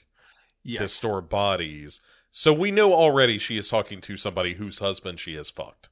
Yeah, this is the woman that owns the mine. She's in charge of the mine, and where the end. This is the mining office that she gets called to go to. Right, the Silver Sky Mines. Uh, the woman's name is McKittrick. Yeah, And we get there and we don't realize at first why Danvers is so staunch about not pressing charges. yeah. And then Leah gets out of the security car.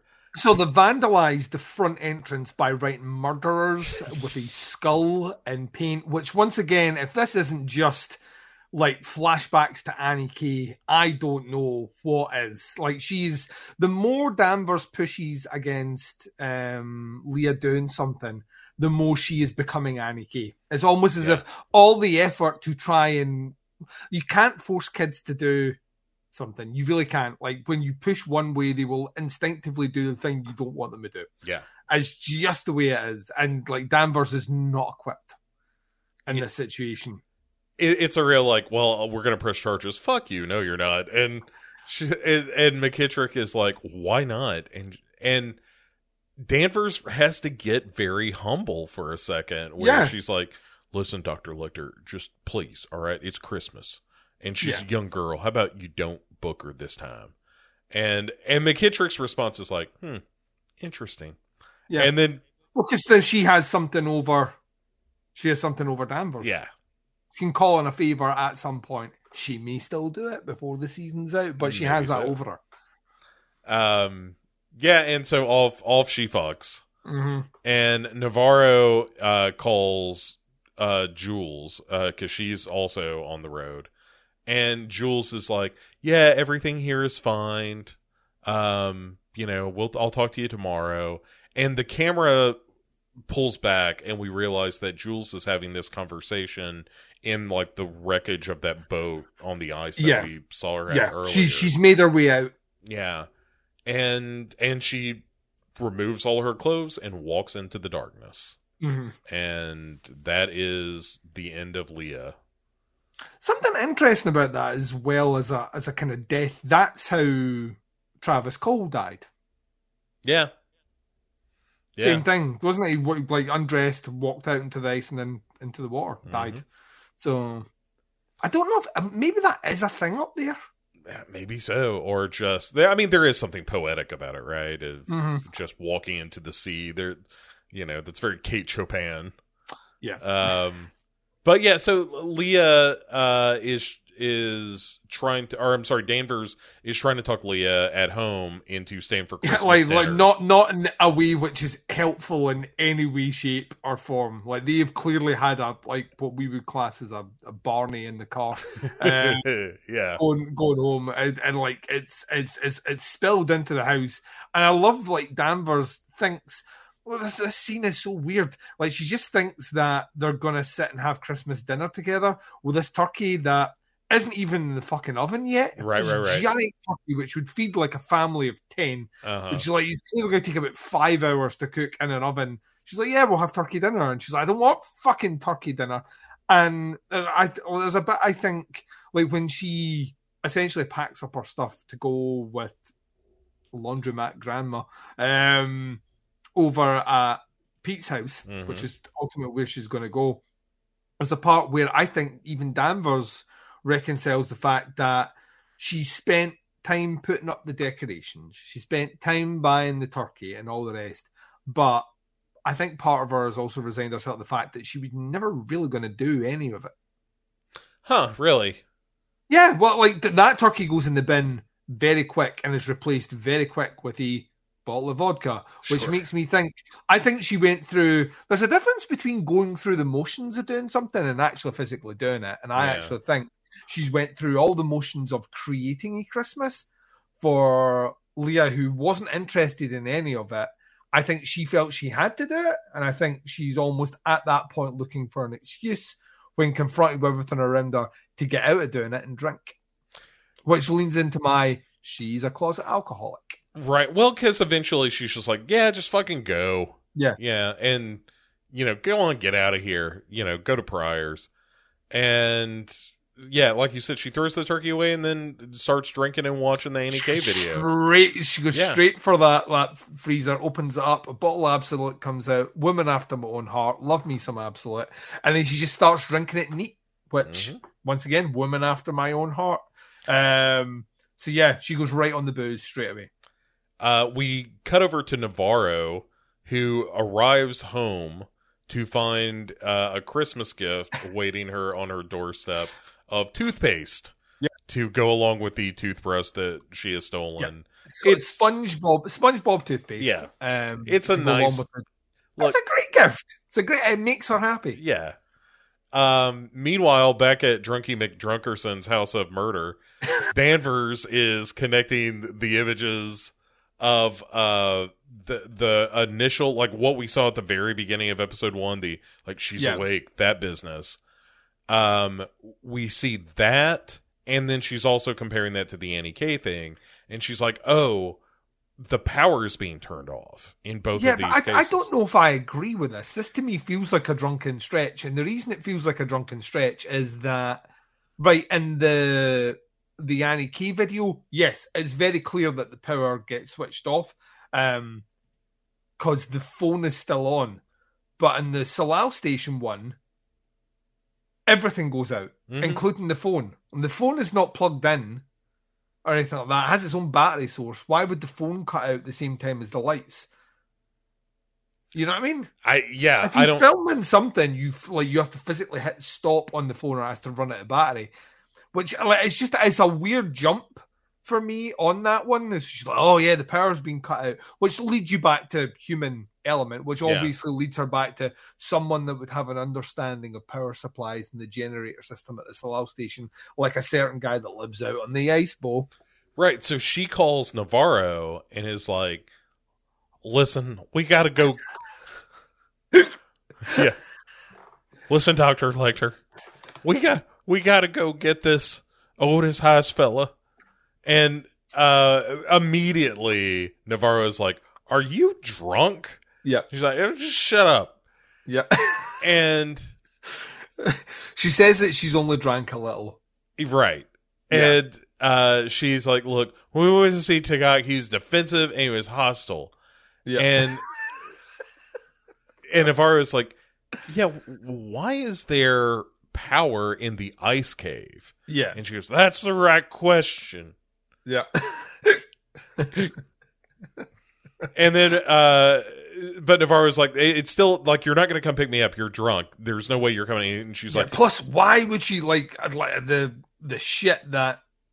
Well, she's going to get in a minute of Right. Doctor Who for driving drunk, especially after like, we've seen how she reacts to drunk drivers. right. Um, which once again makes me wonder if there is maybe a bit of that.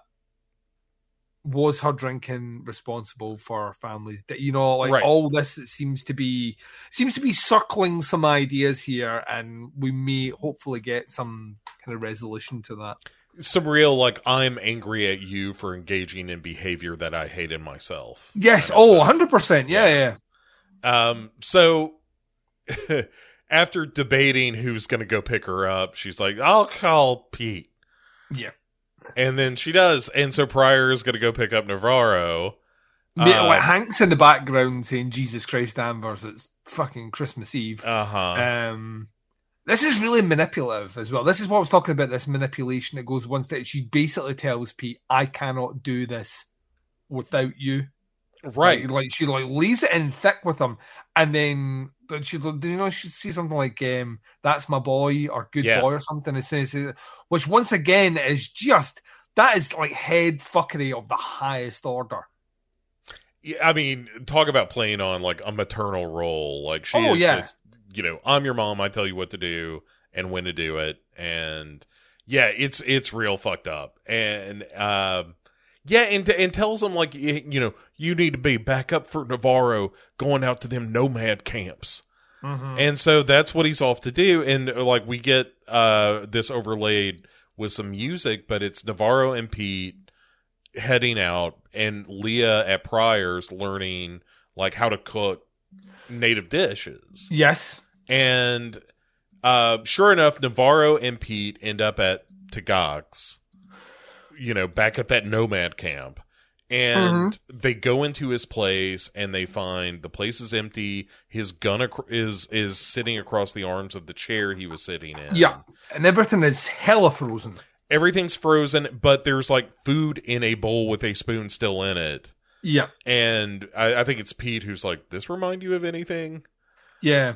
And And th- this confused me a little bit as well. In that, I- I'm assuming he means the Tsalal station, you would think so, right? Of But just hey, everybody yeah. up and left. but it- like I, that's not where my brain was going when I saw this, like at all. I like, I, I, I wasn't going there. Although there was part of me that did think was the mention of when they went out because you find out basically within a couple of minutes here that after their visit he was like fuck this and he was gone hmm And remember his reaction when they mentioned that everyone at the station was dead um, or being found dead. And he, he reacted in a particularly strange um, hostile sort of way.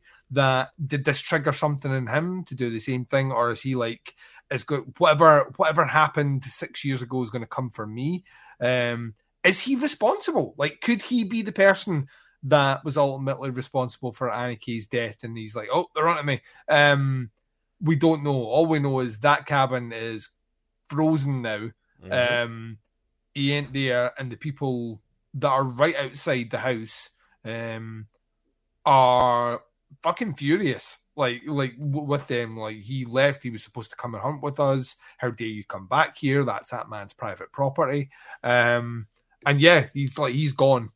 well, we do have some decorating inside, namely a big spiral that A giant spiral and a spiral on a stone carved Right. into a stone, So it, the barrel pockets. Right, and they take it outside, and sure enough, like one of the dogs seems to bark Yeah, at them because when she holds up the stone, and is like, "Hey, what is this?" And they don't answer. It's just that the dog barks at it, and then they leave. And Here's a question for you, Bo. Yes, why? please. Why are we not? Why is Navarro's obviously still trying to find out information about this symbol? Mhm. Why is she not pushing Rose? It's a fine question. You know, It's like confusing. uh, Like, like the longer this is going on with this symbol, the more I'm like, Rose clearly knows what what it is. She's pretty much all but said that. Yet there's no kind of push for an answer. right or, Or, or how do you know that? Like she was a very important person that studied things in a very important university. Could it have been ancient symbols, ancient Right. civilizations? Could it be any of that? Maybe that's how she knows it. Why? Why did she rub it off the ground this quick? Does it open? Is it a portal or something? Like we we physically don't know. All we know is people seem to act very strange to the symbol when they're around it. yeah, yeah, I I agree. Like, why not? Why not chase that symbol with? Like, has she talked to Kavik about it? hmm And well, like she shows them later on, yeah, very and- briefly. So I mean that kind of stuff. Like, why is it not everywhere? Why why are we not asking everyone what this thing is? But yeah, so Danvers is still drinking at home, and then she grabs her keys and decides she's going to go fuck Doctor Who, Yeah, who is watching the movie Elf and whitening his teeth, which is the most hilarious combination of things you could be doing on Christmas. You're going to get two shades of elf in this movie. Yeah. One with a guy who's whitening his teeth running for mayor, and another guy who has just had his heart broken by his mail order Dude. bride. yes, the parallel elves in this is pretty good. But so they they're gonna get down, and you know because like well, Jodie Foster is into her it, at first for driving drunk. right? And she's like, "Yeah, yeah, have you been drinking?" And she's like, "So what?" and uh, I'm getting naked. Uh, shut up. Yeah. uh, I'm about to I'm about to throw a fucking on you, Doctor Who. and This is where we get some home truths. Right. This is where they start talking like we talked about this earlier, but it's the whole like you know, I sent you to Ennis because you were a fucking mess. And then well, she says to him, "You like you knew I was a better cop, and I was going to get your job. and he agrees, like you were a better cop, but you were also a mess and you were also He's shitty like, you were people. terrible with people. Yeah. Like, that's literally you would never have my job because you are terrible with people. Right. And he's like, it was, you know, like you were a mess. And yet, like some of that certainly happened after whatever partner's name was and holding the kid passed away, um, or the accident happened. He's like, but you were also a mess before that. yeah. You were a mess before think- that, you were shittier after the accident. Yeah. And you're still a fucking drinking- mess. Yeah, and you're still a mess now. Um, and that hasn't changed. And she is like, "Fuck, I don't have to put up with this. I Right. came, I came here to deliver you the sacred bounty of my beautiful vagine, and you have decided to throw it back in my face with wild accusations about my my drinking. My, I'm going to get my truck drunk, right? And how dare you speak about my drinking? Um, yeah, she's she basically tells him to fuck off. Um, Mhm. and like she goes into her vehicle to drive angry and drunk, which is a combination that doesn't go well together at all. Yeah, and we'll we'll check back in with her. Uh, but Hank, uh, this is the scene that you were talking about earlier because we cut to Hank at home. He is also Oh, watching Hank. Elf Oh, alongside, just continuing to drink alongside this stuffed bunny. yeah, he decides to go to the fridge, and there's a nice bottle of champagne in the fridge, and I'm going, oh, no, this man's misery and grief. It And then doesn't bother Oh. to open it, just leaves it there. And yeah, then he that this is when he goes into the bedroom, and we see that he has put rose petals all over his camouflage. he's comforter. camouflage sheets for a start, right? Yeah. But um, yeah, in the blue room, um, but yeah, there's rose petals out there, and it is one of the most tragic scenes I've ever fucking seen. It's yeah, it's it like it is a monument to his optimism and uh, and subsequent failure yeah, as a person. And you know someone is gonna get the dull side of Hank in the next episode. That like that sort of thing is uh, well, you've seen the next episode. Uh, like an, an upcoming episode, there's a bluntness going to come out in him where he's just going to take it out on someone else because that's what Hank does. Yeah. It's yeah. Uh I don't think that's incorrect. Um so Pete Navarro uh are on their way back when Navarro gets a call from the police about Jules Mm. and and we hear like oh this is you know Jules has been found dead. And or Coast just Guard gone. found her. Yeah. Coast Guard found her very fucking fast. Um, but we'll, we'll overlook that narrative detail, which seems very bizarre to me. Like, Well- how the fuck did Coast Guard find her out on the ice in the water, uh, like mere hours after she walked out on Christmas Eve? I, it's a fun question. I don't know. I don't know, Duncan. Like for narrative purposes, I understand Yeah. we're doing it, but also it's, uh, it's one of those things where I'm like, really? like, Yeah. seems very quick. Um, Um, but yeah, she like Pete asks her what's wrong. She won't tell Pete what's happened because I'm assuming she didn't want to destroy Pete's Christmas. Right. Well, she's sending him inside. She's like, "Thanks for thanks for picking me up. Thanks for all of this. Now go go home. Go to your wife. Do Christmas." Yeah. Uh, which Pete does, but things are not going well at home. This is just How a, big is their bed, Bo? Like, you could park a tank between them. that's how we do it in America, baby. Good old U.S. of A size bed. It's enough for two chubby people, couple of dogs, a pizza. Because they are like they like the, the the the gap between them and that bed is fucking huge. hmm Um, and yeah, this is once again just to stamp the fact down that everyone's fucking miserable at Christmas. Um, and Ennis, uh, he he rolls into his home, he rolls in the bed Yeah. and apologizes to her. Uh, um, and she's just like, just let, let me sleep. Yeah. And then we get like out of nowhere, Pete throws a little bit of shade and resentment at her by basically saying, um, you know, just say what you know you want to say that I trapped you here with a kid that you didn't want. Um, which where the fuck did that come from, Pete? like, Pete throwing some heat. You know, yeah, throwing the like, fastballs. Christmas. Uh, you know what I mean? Pete, Yeah. like Pete, if anything, Pete is like is a little bit Danvers here. Well, yeah, but like this, uh, Pete needs needs to understand he is he he has fucked up. He Oh, has God, he, he has Yeah. done wrong. Yes. Um, but we'll we'll get back to that later. Uh, so Navarro shows up at the lighthouse and makes a fucking scene, Duncan, with Well, some poor this is bearded the most asshole. incompetent orderly I've ever fucking met. Like he doesn't even know she's left.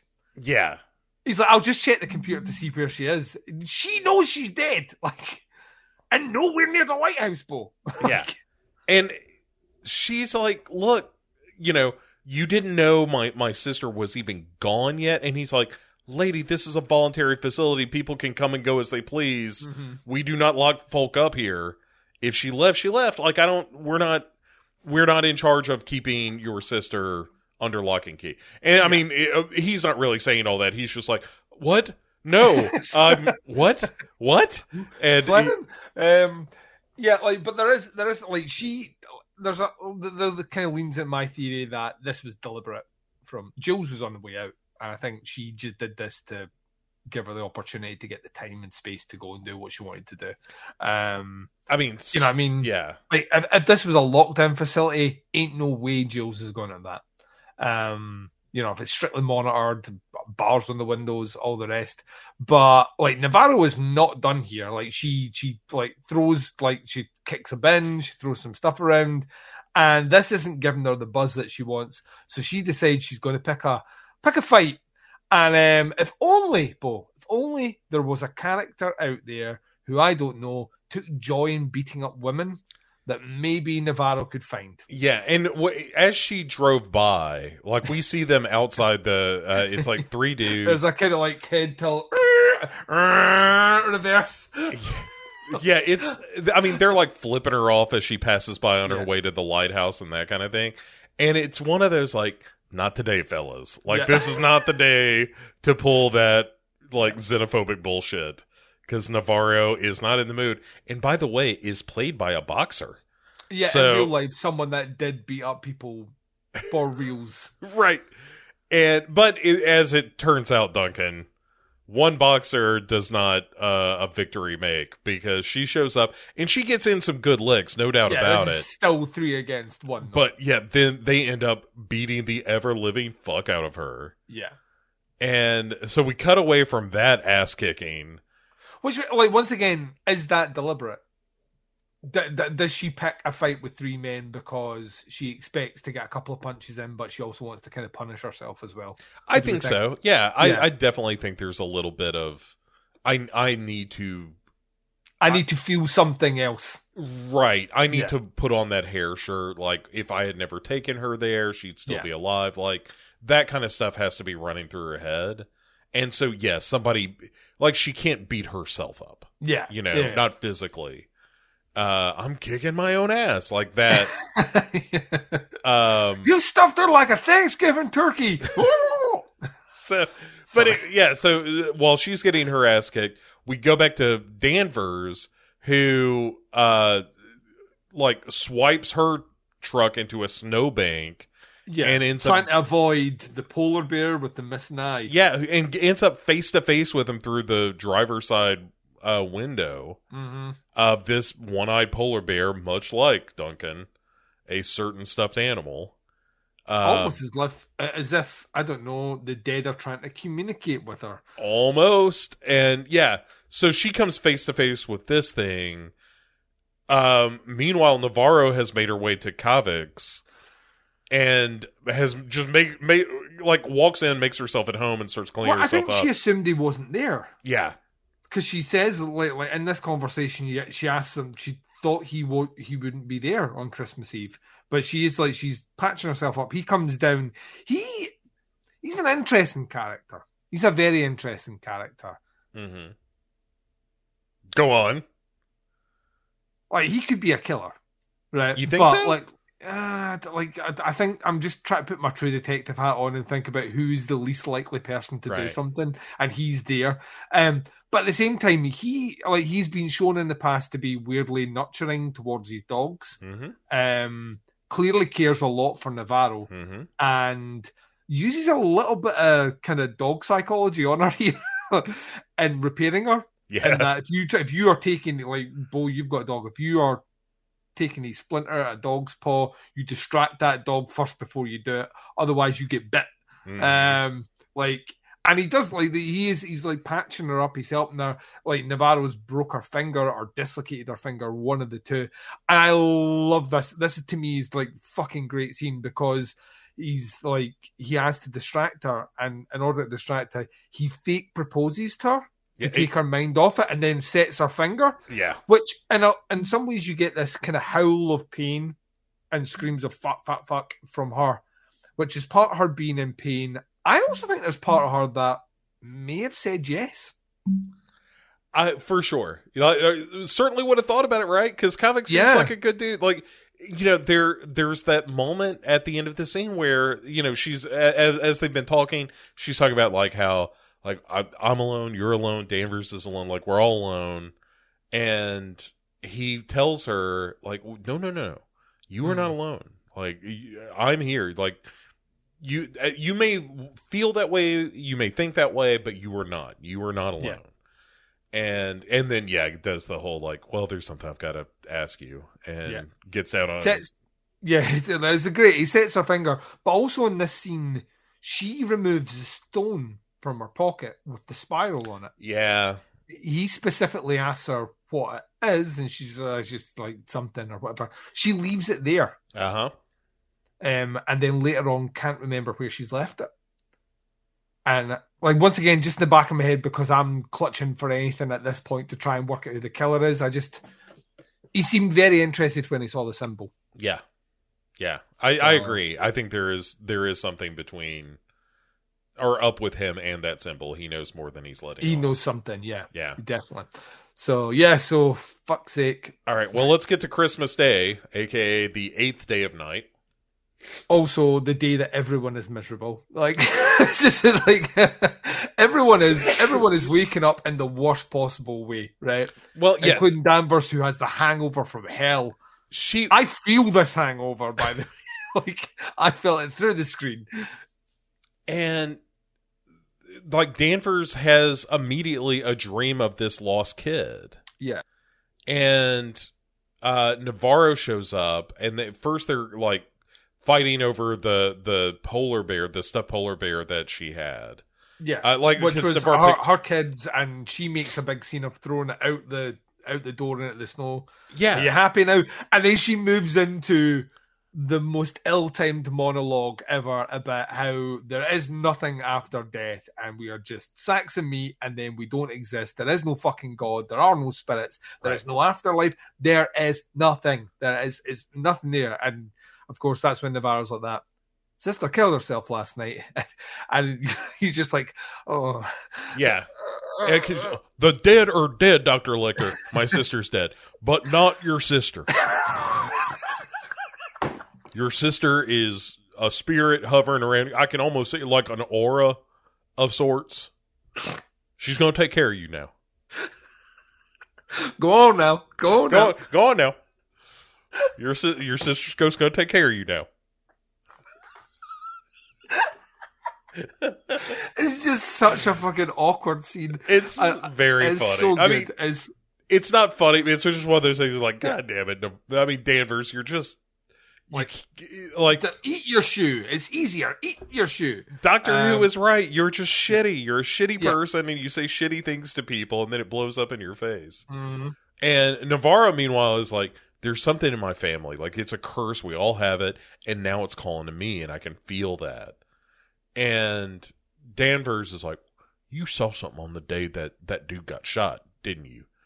And Navarro's like, nah. But we also get this image of like a straight up, So this is the Waller case, isn't it? right. Yeah. It's the these- Walls case. One. of- I can't remember what the yeah, what r- r- it is. a screaming, pointing ghost, Yeah. straight up, just howling. We still haven't seen who shot though. The guy who killed. The No, guy. no, no. We still don't know No, that. wait, wait, wait, that is that's still to come out. But Yeah. ultimately, she was spooked. Um, there, of Right. seeing this, but N- Navarro is like, no, I never. No, I didn't see anything. There Right. was nothing there. and and Pete calls and is like, "Hey, I've got a picture I need to send you," and and off a picture goes. We don't see Yeah, it well, yet. Navarro at this point is like, fuck you, and she's out the door heading into her car, and Pete sends to her photo, and isn't it a guy in a pink parka walking on the ice, Bo? Right. It is it, the parka that we have been searching for, and so Navarro and Danvers now hit the road and go on the on the uh, search for this man in the picture that Pete sent. And, And, they go to the, the, the dredge, the dredge, yeah, which is this giant industrial fucking gold mining facility. some giant mining rig in the middle of nowhere that's like this big piece of machinery slash Quonset hut slash Yeah, so basically, to what to what a dredge is like, because you Americans just go fucking crazy when it comes to industry. Uh-huh. is a giant machine that does what a ye old timey fucking gold miner does.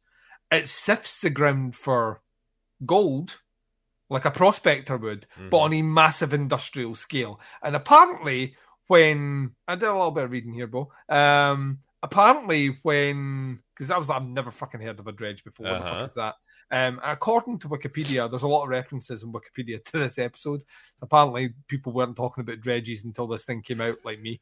Now, Um, uh, now uh, America's gone dredge crazy. Yeah, like, but apparently, like the companies that built them, like essentially when they became too expensive to run, i.e., the yield of gold they pulled from them didn't surpass the cost of running them, you just left them. hmm You switched them off and left them. Sure. So apparently America is just like Alaska is just dotted with these. Right. Yeah, I mean, it sounds like they'd be expensive to move. Yeah. it's just it'd be irresponsible to I don't know move them. Right. Um, right. Right. So, so they're just left there. So there's this facility called the Dredge, and that's where this guy, who we assume is the Tsalal guy, Mhm. um, was heading. So we are now on our way to the Dredge. The dredge. And uh they get inside this thing and immediately see a spiral on the wall. And they're like all right we're in the right place. We're in the right place here. yeah. So as they're hunting through this place and it's like multi-story. There are all these Yes. like gangplanks and catwalks and uh real thin stairs running all over the place.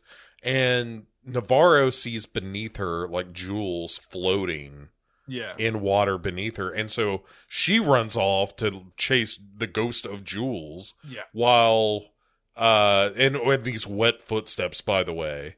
Yeah. Uh, and that- Danvers hears a noise, so she pursues. Right. And and they think it's Clark. person. They they're Yeah. like Clark, Clark. And so Danvers chases who she thinks is Clark up to uh, a higher floor in this yeah, big it's all very dredge. Blair Witch. Um, Very much so. Yeah. you know, you like the like facing in against the corner. Right. Um, and he turns around and it turns out, oh my God, this isn't Clark. This is Otis Heiss. Yes. uh, wearing Clark's coat. And we cut away from that revelation to get down to Navarro. Who's screaming, Mike, Mike? Right. And right, their foot, uh, handprints of children all over the ice in this dredge. And so, um, she finds this Christmas tree hooked up to a car battery in the middle of this Yeah. place. And then turns around and gets another ghost scream right in the face. yes. And I think it's Jules is the ghost that is screaming It's at Jules her face. this time as, as she sees her sister again, but then we're going to pause on that. Meanwhile, Danvers has a, a German that she's questioning who is not with us. He's clearly on drugs for a start because there's a lot of drugs paraphernalia. And she asks him about the jacket, and she asks specifically about Clark, and he says that Clark has went back down underneath. He's went into the night country. He's We're hiding in the night country. Yeah. We're all in the night country though, and I was like, oh, that's for the trailer. yeah. Um, love it. We're all in the night country now. And then Danvers goes to find Navarro, who we're is assuming that we're assuming Danvers has handcuffed this German man up right, secured constantly. our Otherwise, she's just like a mad German loose. But she goes to find Navarro, and this is the cliffhanger of the episode, Mo. Yeah. where Navarro is sitting cross-legged by this tree, strangely calm. Yeah, And when she looks up, there is blood coming out of her ears. she is bleeding from the ear. Yeah, just like people do in the night country, Duncan. hmm and and that's it. So now, Duncan, yes. um, the question is, mm-hmm. what the fuck is going on with Navarro, Yep. and what the fuck is Hank gonna do now that Alina is no longer part of the picture? Now that he has been appropriately catfished.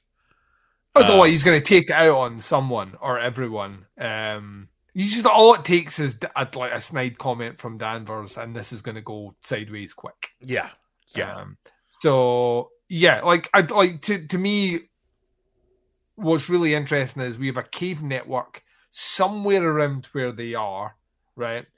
It appears to be referred to as the Night Country. Uh-huh. Maybe question mark. They've got the German guy who understands, who's still alive, who's clearly Yeah. survived it, so he understands the route down there, and and so let's go find a killer. five. Yeah, well, let's let's go find it. Like, is there anything more fucking Carcosa, fucking like hedge maze, but in Alaska as a ice cave network? Right. Yeah. Yeah. Yeah. I mean, it's uh, right. I, I, we've seen every classic horror movie. It's only right we get some Shining in here. Of course, I am. I am. I am all. I'm all in my driveway. Oh Um, my god! You know I mean? Can Like, you imagine if this ends with Jodie Foster limping through this ice cave? Jodie Foster Navarro, Doctor Lecter. in a picture in the gold room. Uh huh. It's like 1921. Uh, Yeah. You know, like so. Yeah, like I, I thought- Lecter. um, like I thought, I, I, I, was. To be honest, this was the. I think this is the episode that needed to have. Like we've two episodes and we have to have this case wrapped up. Like I said before, you've seen episode five. I haven't yet, but like my best friend who is like notoriously difficult to please with television sent me a message saying episode five was fucking amazing. So I'm I'm all in on this now. We've got two episodes left to fucking tie up this mystery, find out who the killer is, and uh and see what happens to our characters now. Like, Yeah. like, Navarro is at the end of this episode, by all intents and purposes, damaged goods. Plus, she just fucking beat up some people on the street. It's a good chance, like the head guy's there because she be pulled off the case. Like Danvers drunk driving, could she be pulled off the case? Could the case be taken off them and they have to go rogue, like season one of True Detective? Um, who the fuck knows? All I know is uh, we have two hours left and we will be done I know. with Night I- Country, and I am still fucking loving it. yeah, it, I, I'm having a real good time with with this season. Uh, it's been a lot of fun, and I like The you know I- writing, the writing is so good. Like, Yeah. see the character writing is so good. Well, and it, uh, you know, the the characterization in this season, I think, has been, you know, look, the first season is always going to be the first season, but Yeah. I think the characterization in this season, and just like I was saying earlier about like the the fact that as they're peeling the onion on this, Mhm. characters do things that surprise me in a way that also makes sense for their characters. Yes. and it, that's a, a that's a real neat trick to pull off. Yeah, And at no point has anyone done something that feels like a stretch for me. Right, and also it's like, oh, i now I understand. Like the going back to Jodie Foster maybe being a racist, and you're like, Mhm. oh wait, that no, that's not true. Yeah. It's just that she is awful at communicating concern for people that she loves, and it Yeah. turns into this forceful kind of angry thing because she's angry at herself. She is angry at like this goes back to a case and blah blah blah. It like all of that stuff. It it just informs the characters in a way that makes them feel not just three dimensional, but but Mhm. really uh real and Mhm. um more so than like as much as I love the third season, the third season feels like we're dealing with archetypes in a lot of ways. Yeah. And Yeah. and this just feels like, oh, Danvers is a a person that's a real mess. So is Navarro. So is Doctor Who. So is Pete. Like everybody is kind of a fucking mess, Yeah. and it's it's fun to be in the presence of those characters, um, and feel like it's going somewhere. You know? Yeah. Yeah, I think I think the, the big thing for me is I actually am kind of glad there's only six episodes in this season. I would much rather have a six episode.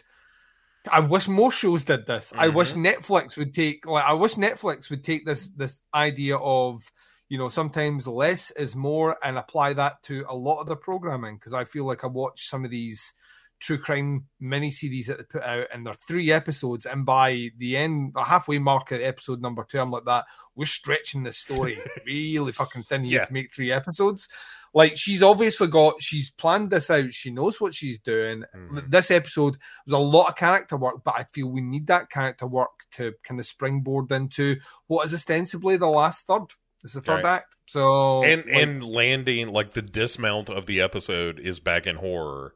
Yes. with like oh, this yes. creepy dredge and all that stuff. Like it's Yeah. just it it's it's one of my favorite things to do in the course of my week is to sit down and just especially the first time I watch it, just kind of give myself over Mhm. to True Detective and just be like, all right, well, what is like where is it going to take me this week? Because I don't I don't have it figured out, and Yeah. and that's that's fun. Yeah, I like- I think I like so as well. knowing. I, I, I, I, I, I'm not usually someone that enjoys watching things week to week. I'm a kind of, I'm just my mentality now. I just like to binge things. Mhm. But this is one of those ones where I do, like yourself, get excited that you know we get to talk about uh, episode five real fucking soon, and then I can put this to bed with episode six. So Yeah, Um, and and this time, Duncan, you have my pledge. I yes, I have seen episode five. I will not have seen the the finale. well, like we don't have long. Like for for the listeners Yeah. out there, we're recording this in in an irregular day, and a mere couple of days we'll be recording episode five review, and then. We will both have seen episode six. It can't happen soon enough. Like I, I right after recording. yeah, like, like I the the job I have done of not referencing or talking about the You've done episode. very, very, very well. I Very, thank you. well. I accept. That. There hasn't even been a gleam in your eye when I've said something that's clearly not going to happen. Yeah. Um, so I look. I always have a gleam in my eye because that's that's because a lot of times I'm I'm thinking about cookies. Like, oh, Samoas are good. Mm. Mm. Uh, Uh, Duncan, between now and then, mhm. if, if someone were to uh, want to pursue more of your expertise in the field of entertainment, where would they do such a thing? Yes, um, so Podcast Under the Stairs hasn't put anything out in about two weeks because I've been traveling for work a little bit, and my wife has also been traveling for work, which has afforded me zero time to do anything out with like stuff that I don't have to edit. Um, so I've been doing plenty of other recordings on things I don't have to edit. However, it will be returning by the time you hear this episode.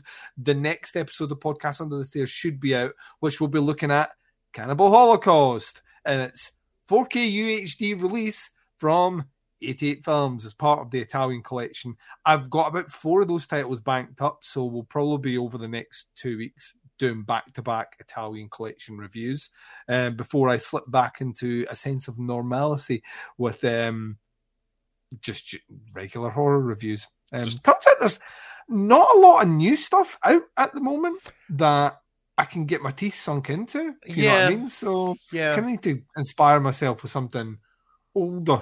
Um, I think to, to to get to get into out with those Italian ones, which are always fun to do because you never know what you're going to fucking get. Um, but in terms of like the actual like cinema horror releases, um, not a lot. Although Fright Fest for Glasgow is happening on the 8th and 9th of March, and I will be there as I always am. Um, but even then, the film list isn't there isn't anything even on the film list there where I'm like, that sounds fucking amazing. So I'm kind of hoping for the the indie gem of a something like a Tigers Are Not Afraid. Um, Mhm. that blows my socks off, so I can gloat about have seen something that no one else has. Yeah. Yeah. I mean, you're a jerk like that, and that's fine. Yeah, it's tputscast.com for everything or podcast under the stairs where you listen to podcasts or YouTube. Yeah, and if you want to hear more out of me, you can always go to legionpodcast.com where you can find the entire backlog of uh, uh, this show as well as the Dark Parade, uh, which is everything that I do that is horror related. Um, sometimes not even horror related. Uh, there's a whole crocheting uh, thing that we do. Um, uh, we're we're talking a lot about hooks and yarns. Um, so if you're interested in uh, a good crochet podcast, as well as a podcast that might talk about the witchcraft movies, Hmm. uh, then please, uh, the Dark Parade, I think fills a very, it's a very specific niche. But really, really, really the, the crocheting horror fans, but uh, for those out there, there's no podcast like it. There's just nothing Yeah. that's gonna gonna gonna fill the the for the for I believe we call them the few and the proud, Bo. Yeah, yeah, yeah, yeah. The uh, the Dark Parade Crochet Army uh, marching forward and knitting socks and hats never to be worn, but will be given as Christmas gifts. Don't worry about it. You're gonna get one of these things. You're never gonna wear it. You're gonna like, and you're gonna have to trot it out about once a year when you when you see one of the relatives, one of the many fine people that listen to the show and crochet. Um, so, Duncan, there is nothing left to end the show but for me to say to my good friend Duncan, say goodnight, Duncan. To my good friend Duncan, say goodnight, Duncan. So, about this crocheting. it's all in the wrist, baby. It's all in the wrist. All in the wrist.